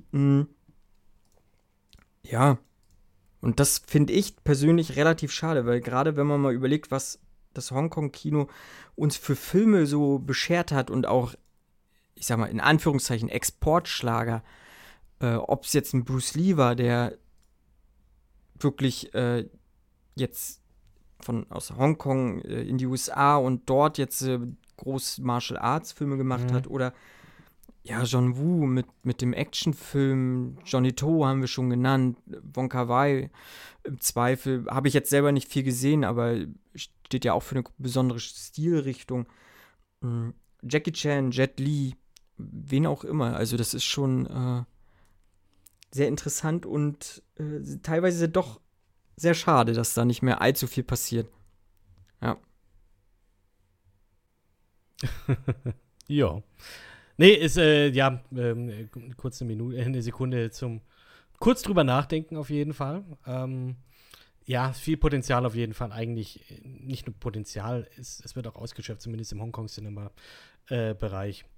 Und ich bin mir jetzt nicht sicher, wie erfolgreich jetzt tatsächlich der erste Infernal Affairs war. Sehr erfolgreich. Auch von den Einspielergebnissen tatsächlich dann auch? Also kritisch natürlich, aber der hat umgerechnet waren das, wenn mich nicht alles täuscht, 8 Millionen US-Dollar, was 400 Millionen Hongkong-Dollar gewesen wären. Oh, Wahnsinn, okay. Ja, auf jeden Fall hat das gereicht, dass man halt gesagt hat, okay, wir machen jetzt einen zweiten Teil. Und vor allem auch einen dritten Teil dann auch noch. Ne? Ja. Die beide im Jahr darauf gekommen sind. Ja, und der zweite Teil, den wir jetzt auch noch mal so ein bisschen bequatschen wollen, ist ein Prequel. Was ich ganz interessant finde, weil es jetzt auch, also ja, vielleicht möchte jemand kurz dann zusammenfassen, um was es in der Story geht. Aber was ich erstmal ganz cool finde, ist natürlich, dass jetzt hier so Eric Tsang dann auch wieder dabei ist, Anthony Wong wieder, auch wieder als Sam und Chow in ihren respektiven Rollen.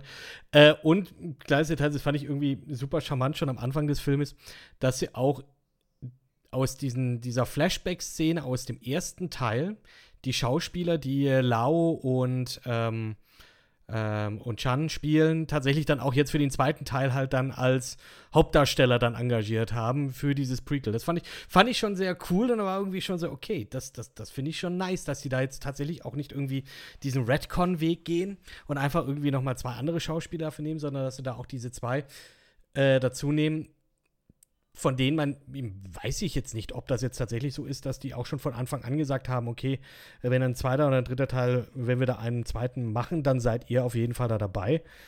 Ist ja nicht gesagt. Und das war ja mehr oder weniger ja nur so ein Throwaway-Ding, so fast wie ein Cameo, weil du die ja nie, vielleicht eine Minute oder so kollektiv im ersten Teil siehst. Und jetzt sind sie dann im zweiten Teil praktisch in Hauptrollen zu sehen. Fand ich ganz schön. Fand ich ganz cool. Ich finde aber auch tatsächlich, also wie gesagt, ich habe den dritten Teil jetzt nicht gesehen, da habe ich mir aber vorhin die Zusammenfassung auf Wikipedia durchgelesen. So rein vom Feeling her würde ich sagen, der erste und der zweite bilden für mich irgendwie eine Einheit, weil die passen auch ganz gut zusammen. Im dritten wird es dann schon ein bisschen hanebüchen, also die Story, wenn man sich die durchliest, also im zweiten Teil geht es halt wirklich um den Aufstieg der beiden in ihrer Szene, sage ich mal. Ne? Also einmal in der Polizei und einmal eben in dieser Gangster-Triaden, in diesem Milieu. Und zugleich geht es halt auch darum, wie Hon Sam halt zum Anführer der Triaden im Endeffekt geworden ist, wie er sich hochgearbeitet hat und wie seine Geschichte überhaupt ist, warum dann eben diese Beziehung mit Wong dann im Endeffekt da war, wie die Beziehung war, was sie miteinander zu tun hatten, wird da alles gezeigt. Und dann im dritten ist dann halt irgendwie so nochmal ein bisschen Prequel, aber eigentlich Sequel. Und da geht es dann halt darum, wie er seinen Weg also wie Andy Lau seinen Weg in der Polizei weiterführt. Irgendwann sieht er dann aber sich selbst teilweise als andere Person, also eben als sein Gegenpart. Und also es liest sich sehr, sehr verwirrend. Und ich stelle mir das auch, ehrlich gesagt, nicht mehr wirklich spannend vor als Film. Vielleicht werde ich eines Besseren belehrt. Also wie gesagt, ich werde mir den bestimmt noch angucken. Jetzt vielleicht nicht direkt, weil es ist jetzt nicht so, dass ich sage, ich muss den dritten Teil sehen. Ich hatte mit dem zweiten Teil tatsächlich meine Probleme. Was bei mir halt aber auch wirklich am Genre liegt. Also da war für mich halt so wieder dieses typische organisierte Verbrechen-Film, den ich gefühlt schon so oft gesehen habe, natürlich nicht in der Konstellation, aber einfach immer diese Mafia-Triaden, Yakuza-Filme, wo es immer erstmal darum geht, ja, dieses ganze Milieu aufzubauen, diese ganze Beziehung, wer steht eigentlich zu wem im Verhältnis, wer ist der Boss, wer gehört alles zur Familie. Ich glaube, in dem Film wird auch, keine Ahnung, das Wort Familie wird öfter gesagt, jetzt in allen 8 Fast and Furious-Filmen.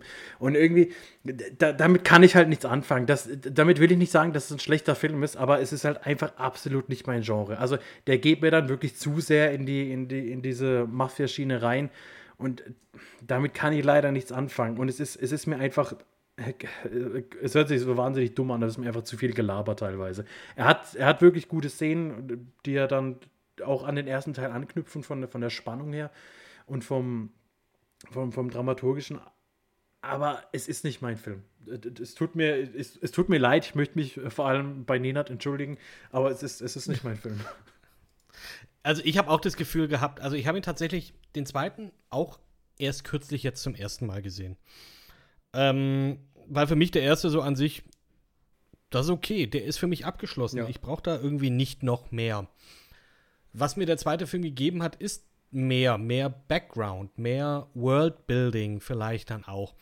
Aber wie du gesagt hast, Fabian, ich fand das teilweise auch ein bisschen ermüdend, so viel Exposition zu haben, so viel Erklärtes zu haben.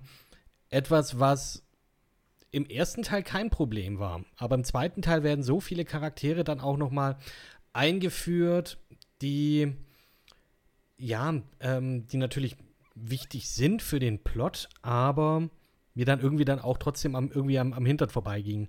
Was ich ein bisschen schade fand. Also ich fand, der Film generell war immer noch ziemlich gut, also sehr gut sogar. Ich war da auch echt dran und ich war da auch investiert. Wie gesagt, dieser Film hat viele Fragen beantwortet, über die ich froh bin, dass sie beantwortet wurden, aber bei denen ich ursprünglich überhaupt keinen Sinn gesehen hatte, diese überhaupt zu beantworten. Und das fand ich jetzt hier, ja, das hat er eigentlich ganz gut gemacht, wie dann auch die Verbindung zu den Thailändern dann aufkam, dass sie das aufgebaut haben. Auch hier wieder Throwback zu der ersten zum ersten Film, wenn Sam sich mit dem Thailänder trifft und die tatsächlich so, hier, wie als wären sie gute Freunde und so. Im zweiten Teil wird jetzt auch gezeigt, wie das überhaupt zustande kommt. Auch hier mit den gleichen Schauspielern, das fand ich auch sehr, sehr gut. Auch hier wieder so dieses Show, Don't Tell. Nicht so mit so, wir werden da jetzt hier, ihr kennt mich und so. Und ein paar schöne, coole Cameos dann auch von Leuten aus dem ersten Teil, die dann sagt so, oh, da ist er. Oh, ja, und dann denkt man auch wieder drüber nach, das passiert ja dann mit dem dann auch. Mhm. Ja, schade. Und ich finde es auch interessant, wie jung sie den Chow haben aussehen lassen. Irgendwie. Ich habe immer so das Gefühl, also im ersten Teil war er, ja, sieht er halt einfach abgehalftert und alt einfach aus oder älter. Und jetzt hier in dem Film siehst du einfach, also du merkst irgendwie, der Film, der sieht einfach jünger aus. Die sehen alle jünger aus. Fand ich irgendwie auch gut. So, haben sie gut hingekriegt mit einer guten Perücke oder sowas, keine Ahnung. Fand ich auch ganz, fand ich ganz interessant. Also es hat für mich als Prequel auch funktioniert. Definitiv. Das ist nicht sowas, wo man dann sagt, okay, wir machen jetzt, es hilft auch, dass die jetzt das Prequel ein Jahr später gemacht haben und nicht erst irgendwie 20 Jahre später. Klar. Aber das war für mich, wie du auch sagst, Fabian, für mich als Zweiteiler ist das optimal. Ganz ehrlich, als eigenständiger Film würde dieser genauso gut funktionieren, die Infernal Affairs auch. Ja, ich finde schon, dass, also ich weiß jetzt nicht, ob ich das im Vorgespräch gesagt habe oder jetzt auch schon hier, seitdem die Aufnahme läuft. Ich bin leider nicht dazu gekommen, mir den zweiten Teil nochmal anzusehen. Ich habe Infernal Affairs 2 das letzte Mal auch vor mindestens 5 Jahren gesehen und habe jetzt nochmal, lass mich nicht lügen, ich glaube die ersten 30, vielleicht 40 Minuten noch mitgenommen. Der zweite Teil dauert auch länger, ich glaube so ziemlich genau 2 Stunden, wenn mich nicht alles täuscht.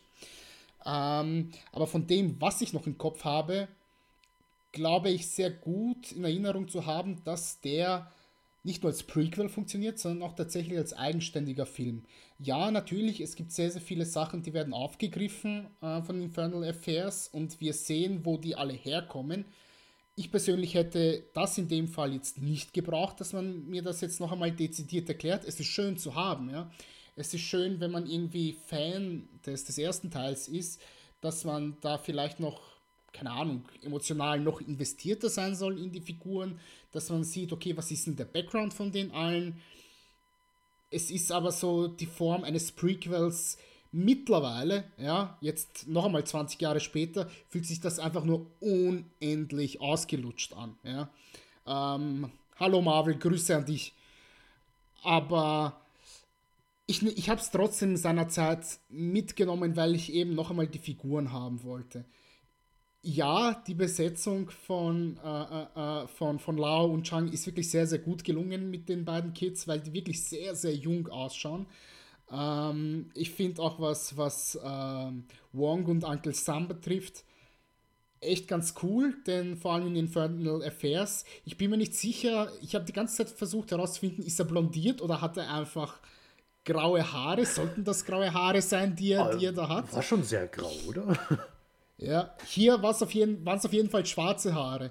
Also das war schon sehr, sehr gut getroffen. Was es schwer macht in Infernal Affairs 2, um Gottes Willen, was ein scheiß Zungenbrach hier, hineinzukommen, ist, dass wir am Anfang so unendlich viele Figuren haben, die damit hineingeworfen werden, weißt du?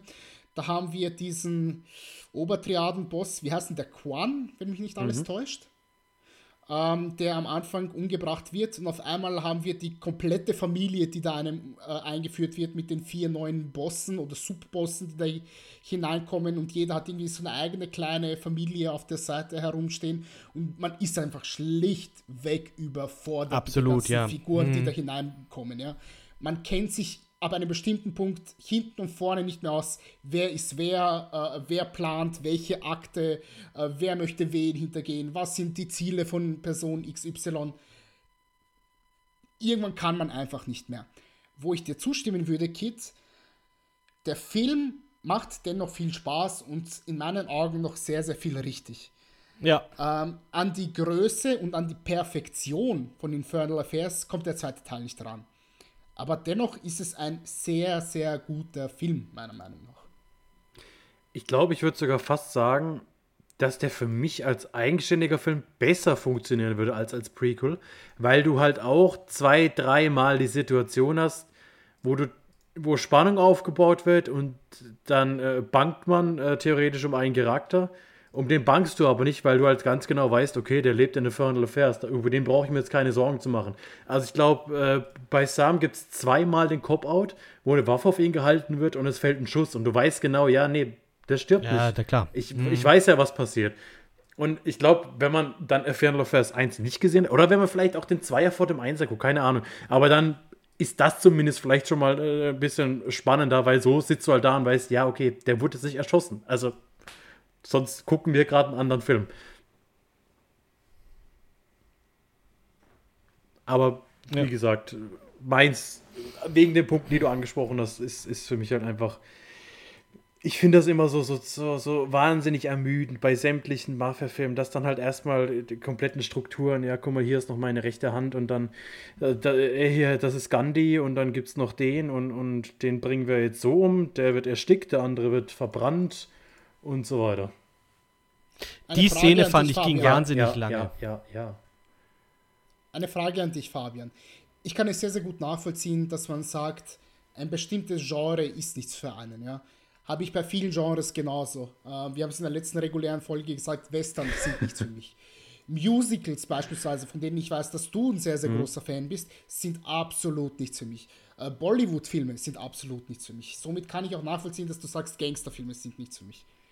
Meine Frage an dich wäre jetzt, und ich möchte dich jetzt wirklich nicht lächerlich machen oder dich jetzt hier expositionen, oder wie nennt man das denn? Outcallen. Weiß ich nicht. Outcallen. Ich ja, keine Ahnung. Von mir aus. Aber wenn ich mir so anschaue, 2 deiner Lieblingsfilme oder mit 5 Sternen bewerteten Filme sind die ersten beiden Godfathers. Wie kann denn das dann sein? Da habe ich mich durch... Die habe ich mir tatsächlich auch sehr, sehr lange aufgehoben, weil ich eben dieses Genre nicht mag. Da hat es für mich einfach funktioniert. Aber auch da hast du es. Aber auch da hast du das, dass eingeführt wird, okay, Robert Duvall ist die rechte Hand von Marlon Brando. Wir haben die 3 Söhne, die erst einmal hineingebracht werden. Wir haben Diane Keaton, der erst einmal die Exposition gilt, okay, das ist der, das ist der, das ist der, das ist der und das ist der. Vielleicht mag er auch einfach nur Cannoli. Nee, also zum einen fand ich da das Pacing gut. Also ich finde, man wird nicht so... Ist es auch schon wieder eine Weile, dass ich die gesehen habe, ich glaube vor 2 Jahren oder so. Du hast nur eine Familie, was ich schon mal ganz gut finde, weil in den meisten Fällen hast du dann halt eben 2 rivalisierende Dinger. Ich meine, klar, du hast dann da auch mit Luca Bravi oder irgendwie sowas, weiß ich nicht mehr. Aber es ist nicht so wahnsinnig viel und klar, die dauern auch ewig, die nehmen sich auch genug Zeit, um das Ganze zu aufzubauen. Da hat es für mich einfach besser funktioniert und ich kann es ja jetzt nicht sagen, warum es mir da im Vergleich zu Infernal Affairs 2 jetzt besser gefallen hat. Also ich habe die jetzt nicht mit 5 Sternen bewertet, weil alle sagen, die muss man mal gesehen haben. Kann ich jetzt so auf Anhieb nicht beantworten. Also die haben mir einfach gefallen, aber ich habe zum Beispiel auch, wenn ich dann schon sehe, ja irgendwie, was sind denn noch so die großen Goodfellas oder Casino oder sowas, nee, will ich gar nicht anfangen. Ich habe mich, ich glaube, in 4 Sessions durch The Irishman gequält, weil ich gesagt habe, warum? Weil ich aber sehen wollte, ob es dann vielleicht doch noch irgendwie ein zufriedenstellendes Ende gibt. Aber beim Godfather hat es für mich die ersten 2 Teile funktioniert. Ich weiß nicht, ob es an Brando lag, ich weiß nicht, ob es im zweiten Teil an Pacino lag, aber es hat für mich funktioniert. Wobei du beim zweiten Teil... Der ist halt nochmal viel dynamischer, dadurch, dass du halt die 2 Erzählstränge hast oder die 2 Handlungsebenen, dass du sagst, okay, du zeigst erst seine Anfänge und dann zeigst du halt die Parallelen mit seinem Sohn. Also den zweiten finde ich auch nochmal besser als den ersten auf jeden Fall. Aber der erste hat für mich halt so ein Flair, also allein diese ganze Eröffnungsszene auf der Hochzeit, die hat für mich funktioniert. Da wirst du halt gleich reingeworfen. Klar hast du da auch Exposition und sagst, okay, hier, guck mal, das ist mein Concierge und das hier ist der Sohn, der eigentlich ein riesen Vollidiot ist. Und mein anderer Sohn, der ist eigentlich auf einem guten Weg, der wird nicht in die Familiengeschäfte eintreten. Aber du bist direkt Teil der Familie, sage ich jetzt mal ganz blöd, auf dieser Hochzeit und wirst empfangen wie einer der Gäste und lernst das alles kennen. Und da hat's für mich funktioniert. Vielleicht sage ich in 10 Jahren das gleiche mal über Goodfellas, wenn ich dann irgendwann doch mal sage, ich musste mir den mal angucken und irgendwann ist es mein Lieblingsgenre. Kann auch sein. Ich glaube nicht, aber wer weiß. Das bezweifle ich. Also was du jetzt gerade von dir gibst, was deine Probleme sind mit dem Film, mit diesem Genre, glaube ich nicht, dass Goodfellas ein Film für dich wäre. Aber bei Casino würde ich genauso sagen, das wäre dann kein Film für dich, weil das wäre im Prinzip böse, wenn ich hier Devil's Advocate spiele, wäre Casino einfach nur Goodfellas in einer halben Stunde mit Glücksspiel. Der Light-Version. Und es ist halt Scorsese. Und es ist Scorsese, ja. Ich verstehe es auch, wenn du sagst, du kannst mit den Mafia-Filmen von Scorsese nichts anfangen. Es gibt 1, 2, die in eine andere Richtung gehen, wo ich sage, okay, die sind schon sehr cool, weil sie eine andere Mafia porträtieren als die italienische Mafia, weil die schon sehr, sehr weit verzweigt ist. Also, keine Ahnung, so Sachen wie die russische Mafia beispielsweise ist schon ziemlich geil. Also sowas wie, wie hieß denn der Film mit Viggo Mortensen und Vincent Cassel? Eastern Promises? Eastern Promises, ja. Das wäre vielleicht ein Film, wo ich dir sagen würde, da kannst du sehr, sehr gut mal hineinschauen. Und Viggo Mortensens Penis. Und Viggo Mortensens Penis, ja, in der Sauna. So schließt sich der Kreis wieder zu den Penissen. So nämlich.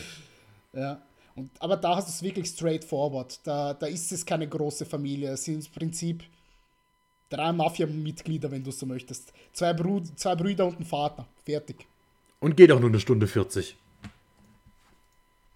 Genau. Und du hast einen sehr, sehr guten Film. Ich merke es mir mal vorsichtig vor. Und die Leute da draußen sollten das auch. Empfehlung meinerseits. Ja, total. Ja, mit Gangsterfilmen bin ich jetzt auch nicht so drin. Also, auch hier, ich glaube, ich weiß nicht mal, ob ich The Irishman fertig geguckt habe. Ich weiß es nicht. Am Schluss sind alle tot. Zumindest kann ich mich. Ja, keine Ahnung. Ich glaube, ich kann mich an das Ende erinnern, aber da ist einfach nichts drin. Aber das, ich muss jetzt auch sagen, und da greife ich vielleicht jetzt auch schon, vielleicht auch auf unsere nächste reguläre Folge vor. Mit manchen Genres kann ich verstehen, wenn man damit nichts anfangen kann. Aber auch so gibt es dann auch mal vielleicht etwas, wo man in dem Genre, wo man dann halt für sich sagt, oh, okay, das finde ich wiederum sehr gut. Das gefällt mir. Auch hier, wir hatten, also ja, ich greife jetzt hier mal vor, einfach für die nächste reguläre Folge, wenn wir über die Hausaufgabe reden, weil ich hatte mit einer Handvoll Dollar dafür, dass ich Western halt einfach auch nicht mag, sondern einfach keine Berührungspunkte habe, fand ich verdammt gut. Also da freue ich mich auch schon auf das Gespräch dann. Und ja, also auch, ich bin jetzt nicht der größte Liebesschnulzen-Fan, aber es gibt trotzdem dann den einen oder anderen Film, bei dem man dann auch sagen muss, ja doch, der ist die Ausnahme. Vielleicht, weil nicht unbedingt, weil er strukturell vielleicht was anderes hat. Es sind dann einfach teilweise einfach Nuancen, die einem dann die Sachen besser machen. Wie du sagst, vielleicht ist es Marlon Brando. Vielleicht sind es die Cannoli, wir wissen es nicht. Aber du weißt, was dir gefällt und wenn das ist, hey, Godspeed, Mann. Also, absolut. Aber ja, ich würde auch sagen, Goodfellas brauchst du dir nicht anschauen dann. Das ist meine Anti-Empfehlung dann für dich, wenn du das sagst, bist du nicht drin. Ja, nee, könnte ein bisschen zu, ja, da muss man aufpassen. Und ich finde, wenn ein Film dann auch zu anstrengend ist, ist es auch nichts. Also anstrengend ist Goodfellas nicht, der hat eine sehr, sehr lange Laufzeit, aber er bedient schon sehr stark die Tropes eines Mafia-Films. Beziehungsweise Gangster-Films. Dann wäre wie noch, es war einmal in Amerika in den Raum, sagen, 4 Stunden was davon. Da ist mir der Name die ganze Zeit nicht eingefallen, aber der wird mir auch immer auf Netflix vorgeschlagen. Und ich, nope. Den gibt's auf Netflix, die längste echt? Zeit war er. Ist da die 4-Stunden-Fassung auch? Okay. Auf Netflix? Ich habe irgendwann mal irgendjemanden meine DVD davon geborgt und habe sie seitdem nie mehr wiedergesehen. Deswegen macht man immer Fotos von der Person, wie er die Sache, die er geborgt hat, in der Hand hält. Nee, ist ein bisschen krank, aber okay. So wie so ein Polizeifoto. Hast du auch so eine Wand, wo dann die Person ist? Einmal im Querschnitt dann nochmal. Ich erzähle immer wieder die Geschichte, dass ich ja lang gedacht habe, dass einer meiner besten Freunde, auch der mir übrigens hier das Mauspad geschenkt hat, hallo Jens, ja, dass ich jahrelang dachte, er hätte meine 7 Samurai-DVD. Das ging so weit, dass er das dann ja selber auch geglaubt hat. Bis ich dann herausgefunden habe, dass ich die tatsächlich meinem Bruder ausgebockt hat. Und seitdem, das ist zum Selbstschutz teilweise, dass ich da hier rigoros sage, so nee, machen wir schon richtig, auch dass ich praktisch nicht in Verzug bei anderen Leuten komme, wenn ich denen was ausleihe und wenn ich was von denen ausleihe. Und ich find, das ist in Ordnung, das kann man schon machen. Hätte das der Kotter bei dir mal auch gemacht, als er dir die Box geliehen hat? Kotter hört das hier nicht. Wobei er uns eine sehr schöne Sprachnachricht hinterlassen hat letztens, weil er sich die Intros zu WrestleMania und zu Mortal Kombat angehört hat. Da hatte er sehr viel Spaß damit. Ich hoffe, dass wir wieder mal was mit dem Boy machen können. Übrigens, ganz kurz, wenn wir schon über ihn reden, muss ich ganz kurz sagen, der Junge, der hat jetzt auf 1 Live eine neue Radiosender. Kann man über die 1 Live-App anhören. Und da muss ich einfach kurz einen Shoutout geben. 6 Folgen über die nächsten 6 Wochen verteilt. Geiler Typ, wer Bock auf Gitarrenmusik hat, 1 Live Rock Session. Online oder in der App. Kotter, lieb dich, weiß Bescheid. Jo. Salut. Harter Cut, Entschuldigung. Harter Cut. Ja, das ist diese Vetterchenwirtschaft, ne? Wir Asiaten, wir halten halt auch zusammen, ne? So wie auch die Familien in Infernal Affairs zusammenhalten. So, Brücke geschlagen, macht weiter. Eine Sache noch, habt ihr noch was zu Infernal Affairs 2 zu sagen? Nö. Okay, dann möchte ich noch eine Sache sagen. Es gibt ein Videospiel, was lose, aber eigentlich schon sehr, sehr deutlich auf Infernal Affairs aufbaut, nämlich Sleeping Dogs. Kennt ihr das? Das ist ja dieses GTA Open World Ding nur in, oh, ich weiß es nicht. In Hongkong, ja. Ja, ich habe da so viel von gehört. Ich glaube, ich habe das vielleicht auch mal vielleicht ein bisschen gespielt, mal aus der Videothek ausgeliehen, habe es aber nicht durchgehabt.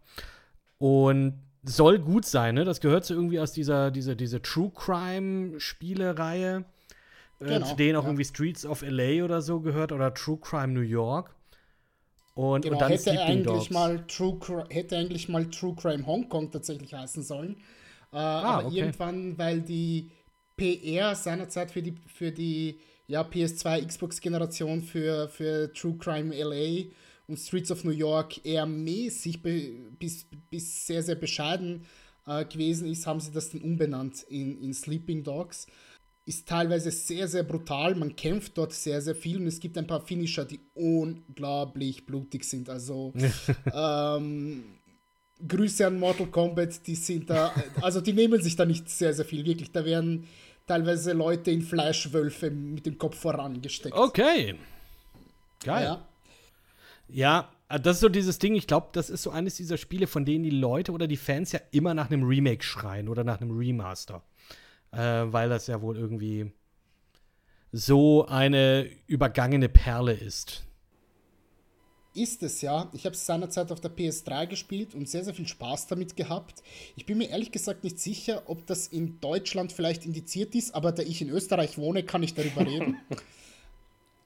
Und ich weiß, alle unsere Hörerinnen und Hörer kommen auch nur aus Österreich und werden das nur dort downloaden, von dem her wird das schon passen. Das Einzige, was vielleicht ein bisschen scheiße ist die Fahrphysik. Also da hat man gemerkt, die haben da vielleicht 2,50 Mark investiert, damit sie die Fahrphysik programmieren. Aber ansonsten es gibt die gekürzte cool. USK-Version. Gibt es? Ja. Es fehlen halt so genau diese Environmental Kills. Die sind, entweder sind die komplett raus oder sind einfach da teilweise genommen. Ja, Punkt. Pech. So ist es, ja. Und wir haben nicht die doppelte Unterwanderung, sondern eben nur die einfache, dass wir eben quasi Chan als Figur haben, der in den Triaden groß aufspielt. Aber wir haben eben auch die Geschichte von Infernal Affairs 2, dass wir quasi diese 4 Bosse haben, durch die er sich durchkämpft. Hm. Cool. So viel dazu. Wer noch eine PS3 oder eine Xbox 360 daheim hat. Ich glaube auch, dass das für die PS4 rauskam. Da bin ich mir fast sicher. Also, dass es da zumindest irgendwie einen Port von gab. Kann ich jetzt aber auch nicht sagen. Wie gesagt, es gibt ja eine USK-Fassung. Und ob die tatsächlich dann noch portiert wurde, das weiß ich jetzt nicht. Das kann ich jetzt nicht sagen. Aber eben die deutsche Version, wie gesagt, die, ich glaube, doch kam raus. 2014, 2 Jahre später. Ja. Aber wahrscheinlich genauso geschnitten. Hm. Bestimmt. Ja, sicherlich. Ja. Guti. Da haben wir doch jetzt gut was abgearbeitet. Also über den dritten Teil hatten wir ja ganz kurz mal drüber jetzt, oder Fabian, du hattest ja kurz die Zusammenfassung noch mal rausgesagt. Nenad, du meinst auch, dass den kann man sich sparen, ne? Den kann man sich absolut sparen. Der dritte Teil ist ein sehr, sehr fürchterlicher Film. Der ist zwar überall drauf, egal ob Mediabook oder hier in der Steelbook Collection, die ihr ja alle habt.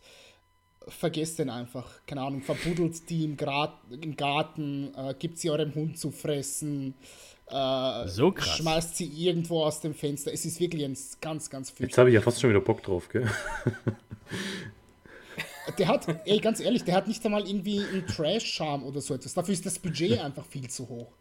Aber es ist einfach nur ein wirklich schlechter Film, womit man sich ja 2 Stunden seiner Lebenszeit beraubt. Okay. Ja, auch der Fakt, dass praktisch dass wir hier auch wieder Tony Leung und Andy Lau drin haben, also der rettet den Film nicht, meinst du? Nee. Leider nicht. Okay, dann. Ja, mal schauen. Also ich denke mal sicherlich jetzt, wo ich jetzt die Filme auch habe, da wird sicherlich noch irgendwann mal der Tag kommen, an dem ich sage, okay, den werde ich mir jetzt der Vollständigkeit halber anschauen. Dieser Tag wird nicht demnächst sein, aber vielleicht irgendwie an einem ruhigen, langweiligen Tag kann man sich den bestimmt dann auch nochmal zugute führen. Einfach, dass man da einen Knopf dran machen kann.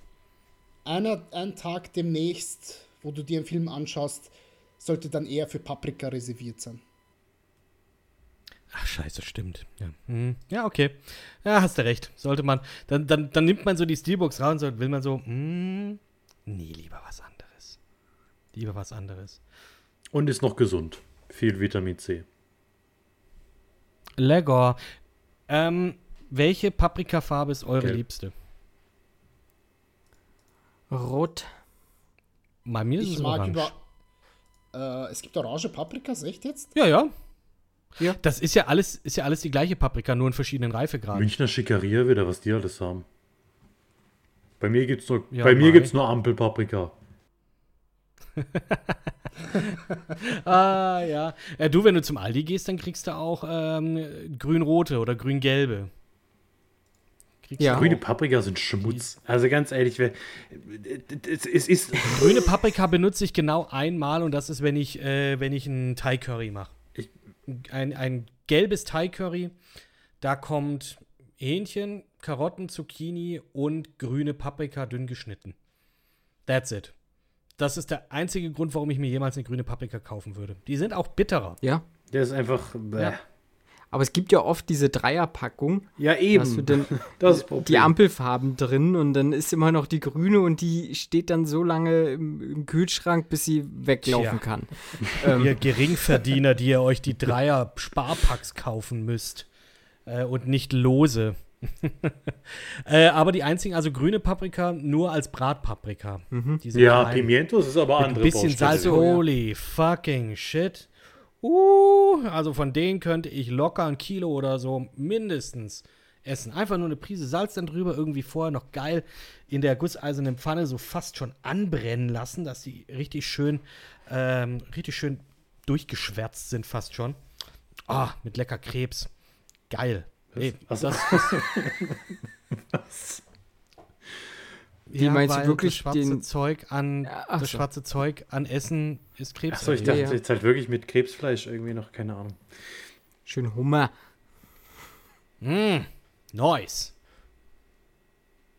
Also habt ihr heute nicht nur Filmtipps, nicht nur Videospieltipps, sondern auch kulinarische Tipps von uns bekommen. Ist krass, was man hier alles mit auf den Weg kriegt. Wer das Rezept für das Thai Curry haben will, an mich ran. Auf Instagram bin ich shogun_grey. Und ich gebe gerne Rezepte raus. Wer danach fragt. Ich nehme gerne Plätzchen an. Unter @campingbeutel. Ja, könnt ihr mir gerne Weihnachtsplätzchen schicken. Dankeschön. Ein bisschen früh. Jetzt schon immer. Ich könnte immer Weihnachtsplätzchen essen. Ich habe jetzt gerade überlegt, ob ich jetzt Spekulatius oder Lebkuchen-Diskussion jetzt raushole. Da sparen wir uns für die nächste Weihnachtsfolge auf. Nur, dass wir da schon mal hier uns eine kleine mentale Notiz machen. Dem Fabian könnt ihr gerne Hela Gewürzketchup zustecken. Über welchen Insta-Kanal? Furpderp. Mhm. Und Nenad, was hättest du denn gerne? Chorizo. Ah, schön, ja. Extra scharf? Ja, bitte. Ich liebe Chorizo. Ich könnte mich eingraben im Chorizo. Geilste Salami der Welt. Darf ich mal was Abartiges erzählen? Ich glaube, es ist eigentlich nicht so abartig, aber meine Erfahrung mit Chorizo. Nein, ich hatte letztens ein Rezept mit Brezeln, kleingeschnitten, mit kleingeschnittener Chorizo und das brezte gemeinsam an. Wieso? Dann kommen ein paar Oliven drauf und Rucola. Und das war's. Es war erstaunlich gut. Der Fabian guckt schon so. Das sind halt so Sachen, das ist genauso wie mir heute bei dieser Kochbox vorgeschlagen wurde, für nächste Woche ein Halloumi-Burger mit Kiwi. Nein. Also, wow. Nein. Das ist einfach abartig. Nein. Das ist abartig. Also ich esse gern mal eine Brezel und ich esse gern Chorizo, aber da muss ich doch nicht. Also. Oh, die Welt. Das ist eine Brezel-Chorizo-Pfanne. Das gibt's. Entschuldigung, da kommt auch noch Steak rein. Das hört sich ja schon besser. Rindfleischpfanne mit Chorizo, Rucola und Bohnen. Jetzt spricht man eine andere Sprache. Wenn da jetzt noch so ein bisschen Hela Gewürzketchup draufkommt, dann kann man das doch. 200 Gramm Rumpsteak. Warte mal, Steak mit Ketchup. Widerlich. Es ist kein Ketchup, es ist Gewürzketchup. Das macht sich besser. Das ist Hela. Schönes Butterbrot mit Hela Gewürzketchup. Hela macht alles besser. Würdest du auch auf dein Müsli Hela Gewürzketchup machen? Steak mache ich wirklich. Also das ist eine lange Pause. Das ist eine sehr lange Pause. Ich habe es akustisch tatsächlich nicht verstanden, aber Antwort ist ja. Oh, hätte ich jetzt auch gesagt. Okay, gut. Rindfleischpfanne mit Chorizo, Rucola und Bohnen. 200 Gramm Rumpsteak, eine Laugenbrezel, 60 Gramm Chorizo, darf auch gerne mehr sein, 100 Gramm grüne Bohnen, Rucola, Olivenöl, Salz, Pfeffer, vielleicht Thymian. Ja, so. Okay. Punkt. Fabian, ich werde hier ständig vom Kick unterbrochen, das ist ja unglaublich. Das Einzige, was ich noch sagen wollte, nein, Spaß. Die einzige Soße, die zu einem Steak dazu passt, meiner Meinung nach, und auch da muss man sehr, sehr sparsam sein, ist Pfeffersoße, Pfefferrahmsoße. Da kannst du aber auch einfach nur Pfeffer drauf machen. Nee, weil da Rahm dabei ist. Das ist eine Rahmpfeffersoße.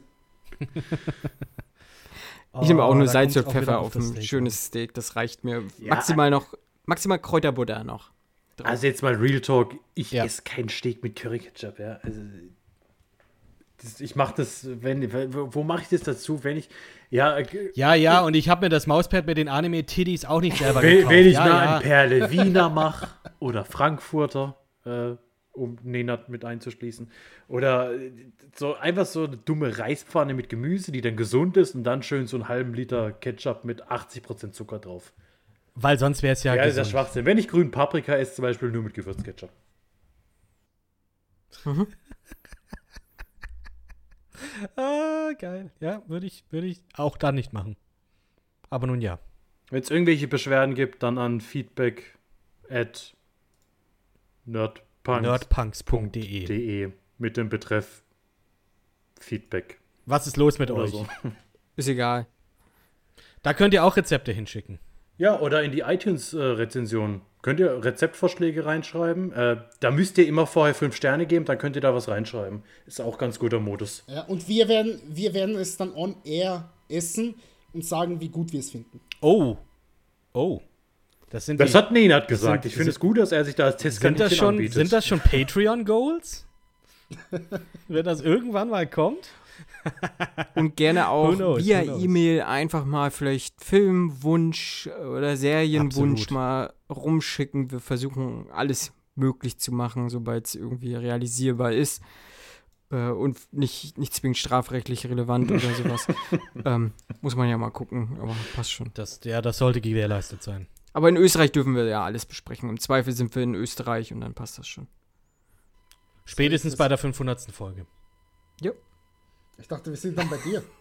Ach, scheiße. Irgendwo sind wir auf jeden Fall. Ganz ehrlich, Bayern ist ja einfach nur der Wurmfortsatz von Österreich. So passt das schon. Okay. In diesem Sinne, vielen Dank, dass ihr heute hier mit zugehört habt. Das nimmt jetzt gerade ganz komische Züge an. Deswegen mache ich jetzt hier einen Knopf dran, wenn das für die anderen auch in Ordnung natürlich ist. Und ich war Kit. Das war Fabian. Ja. Das war Nenad. Ciao, ciao. Und Marco. Tschüss. Ciao.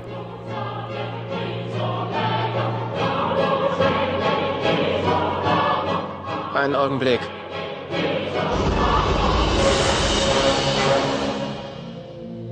Findest du das fair? Ich will nur eins. Gib mir eine Chance. Ich bin Polizist. So ist das.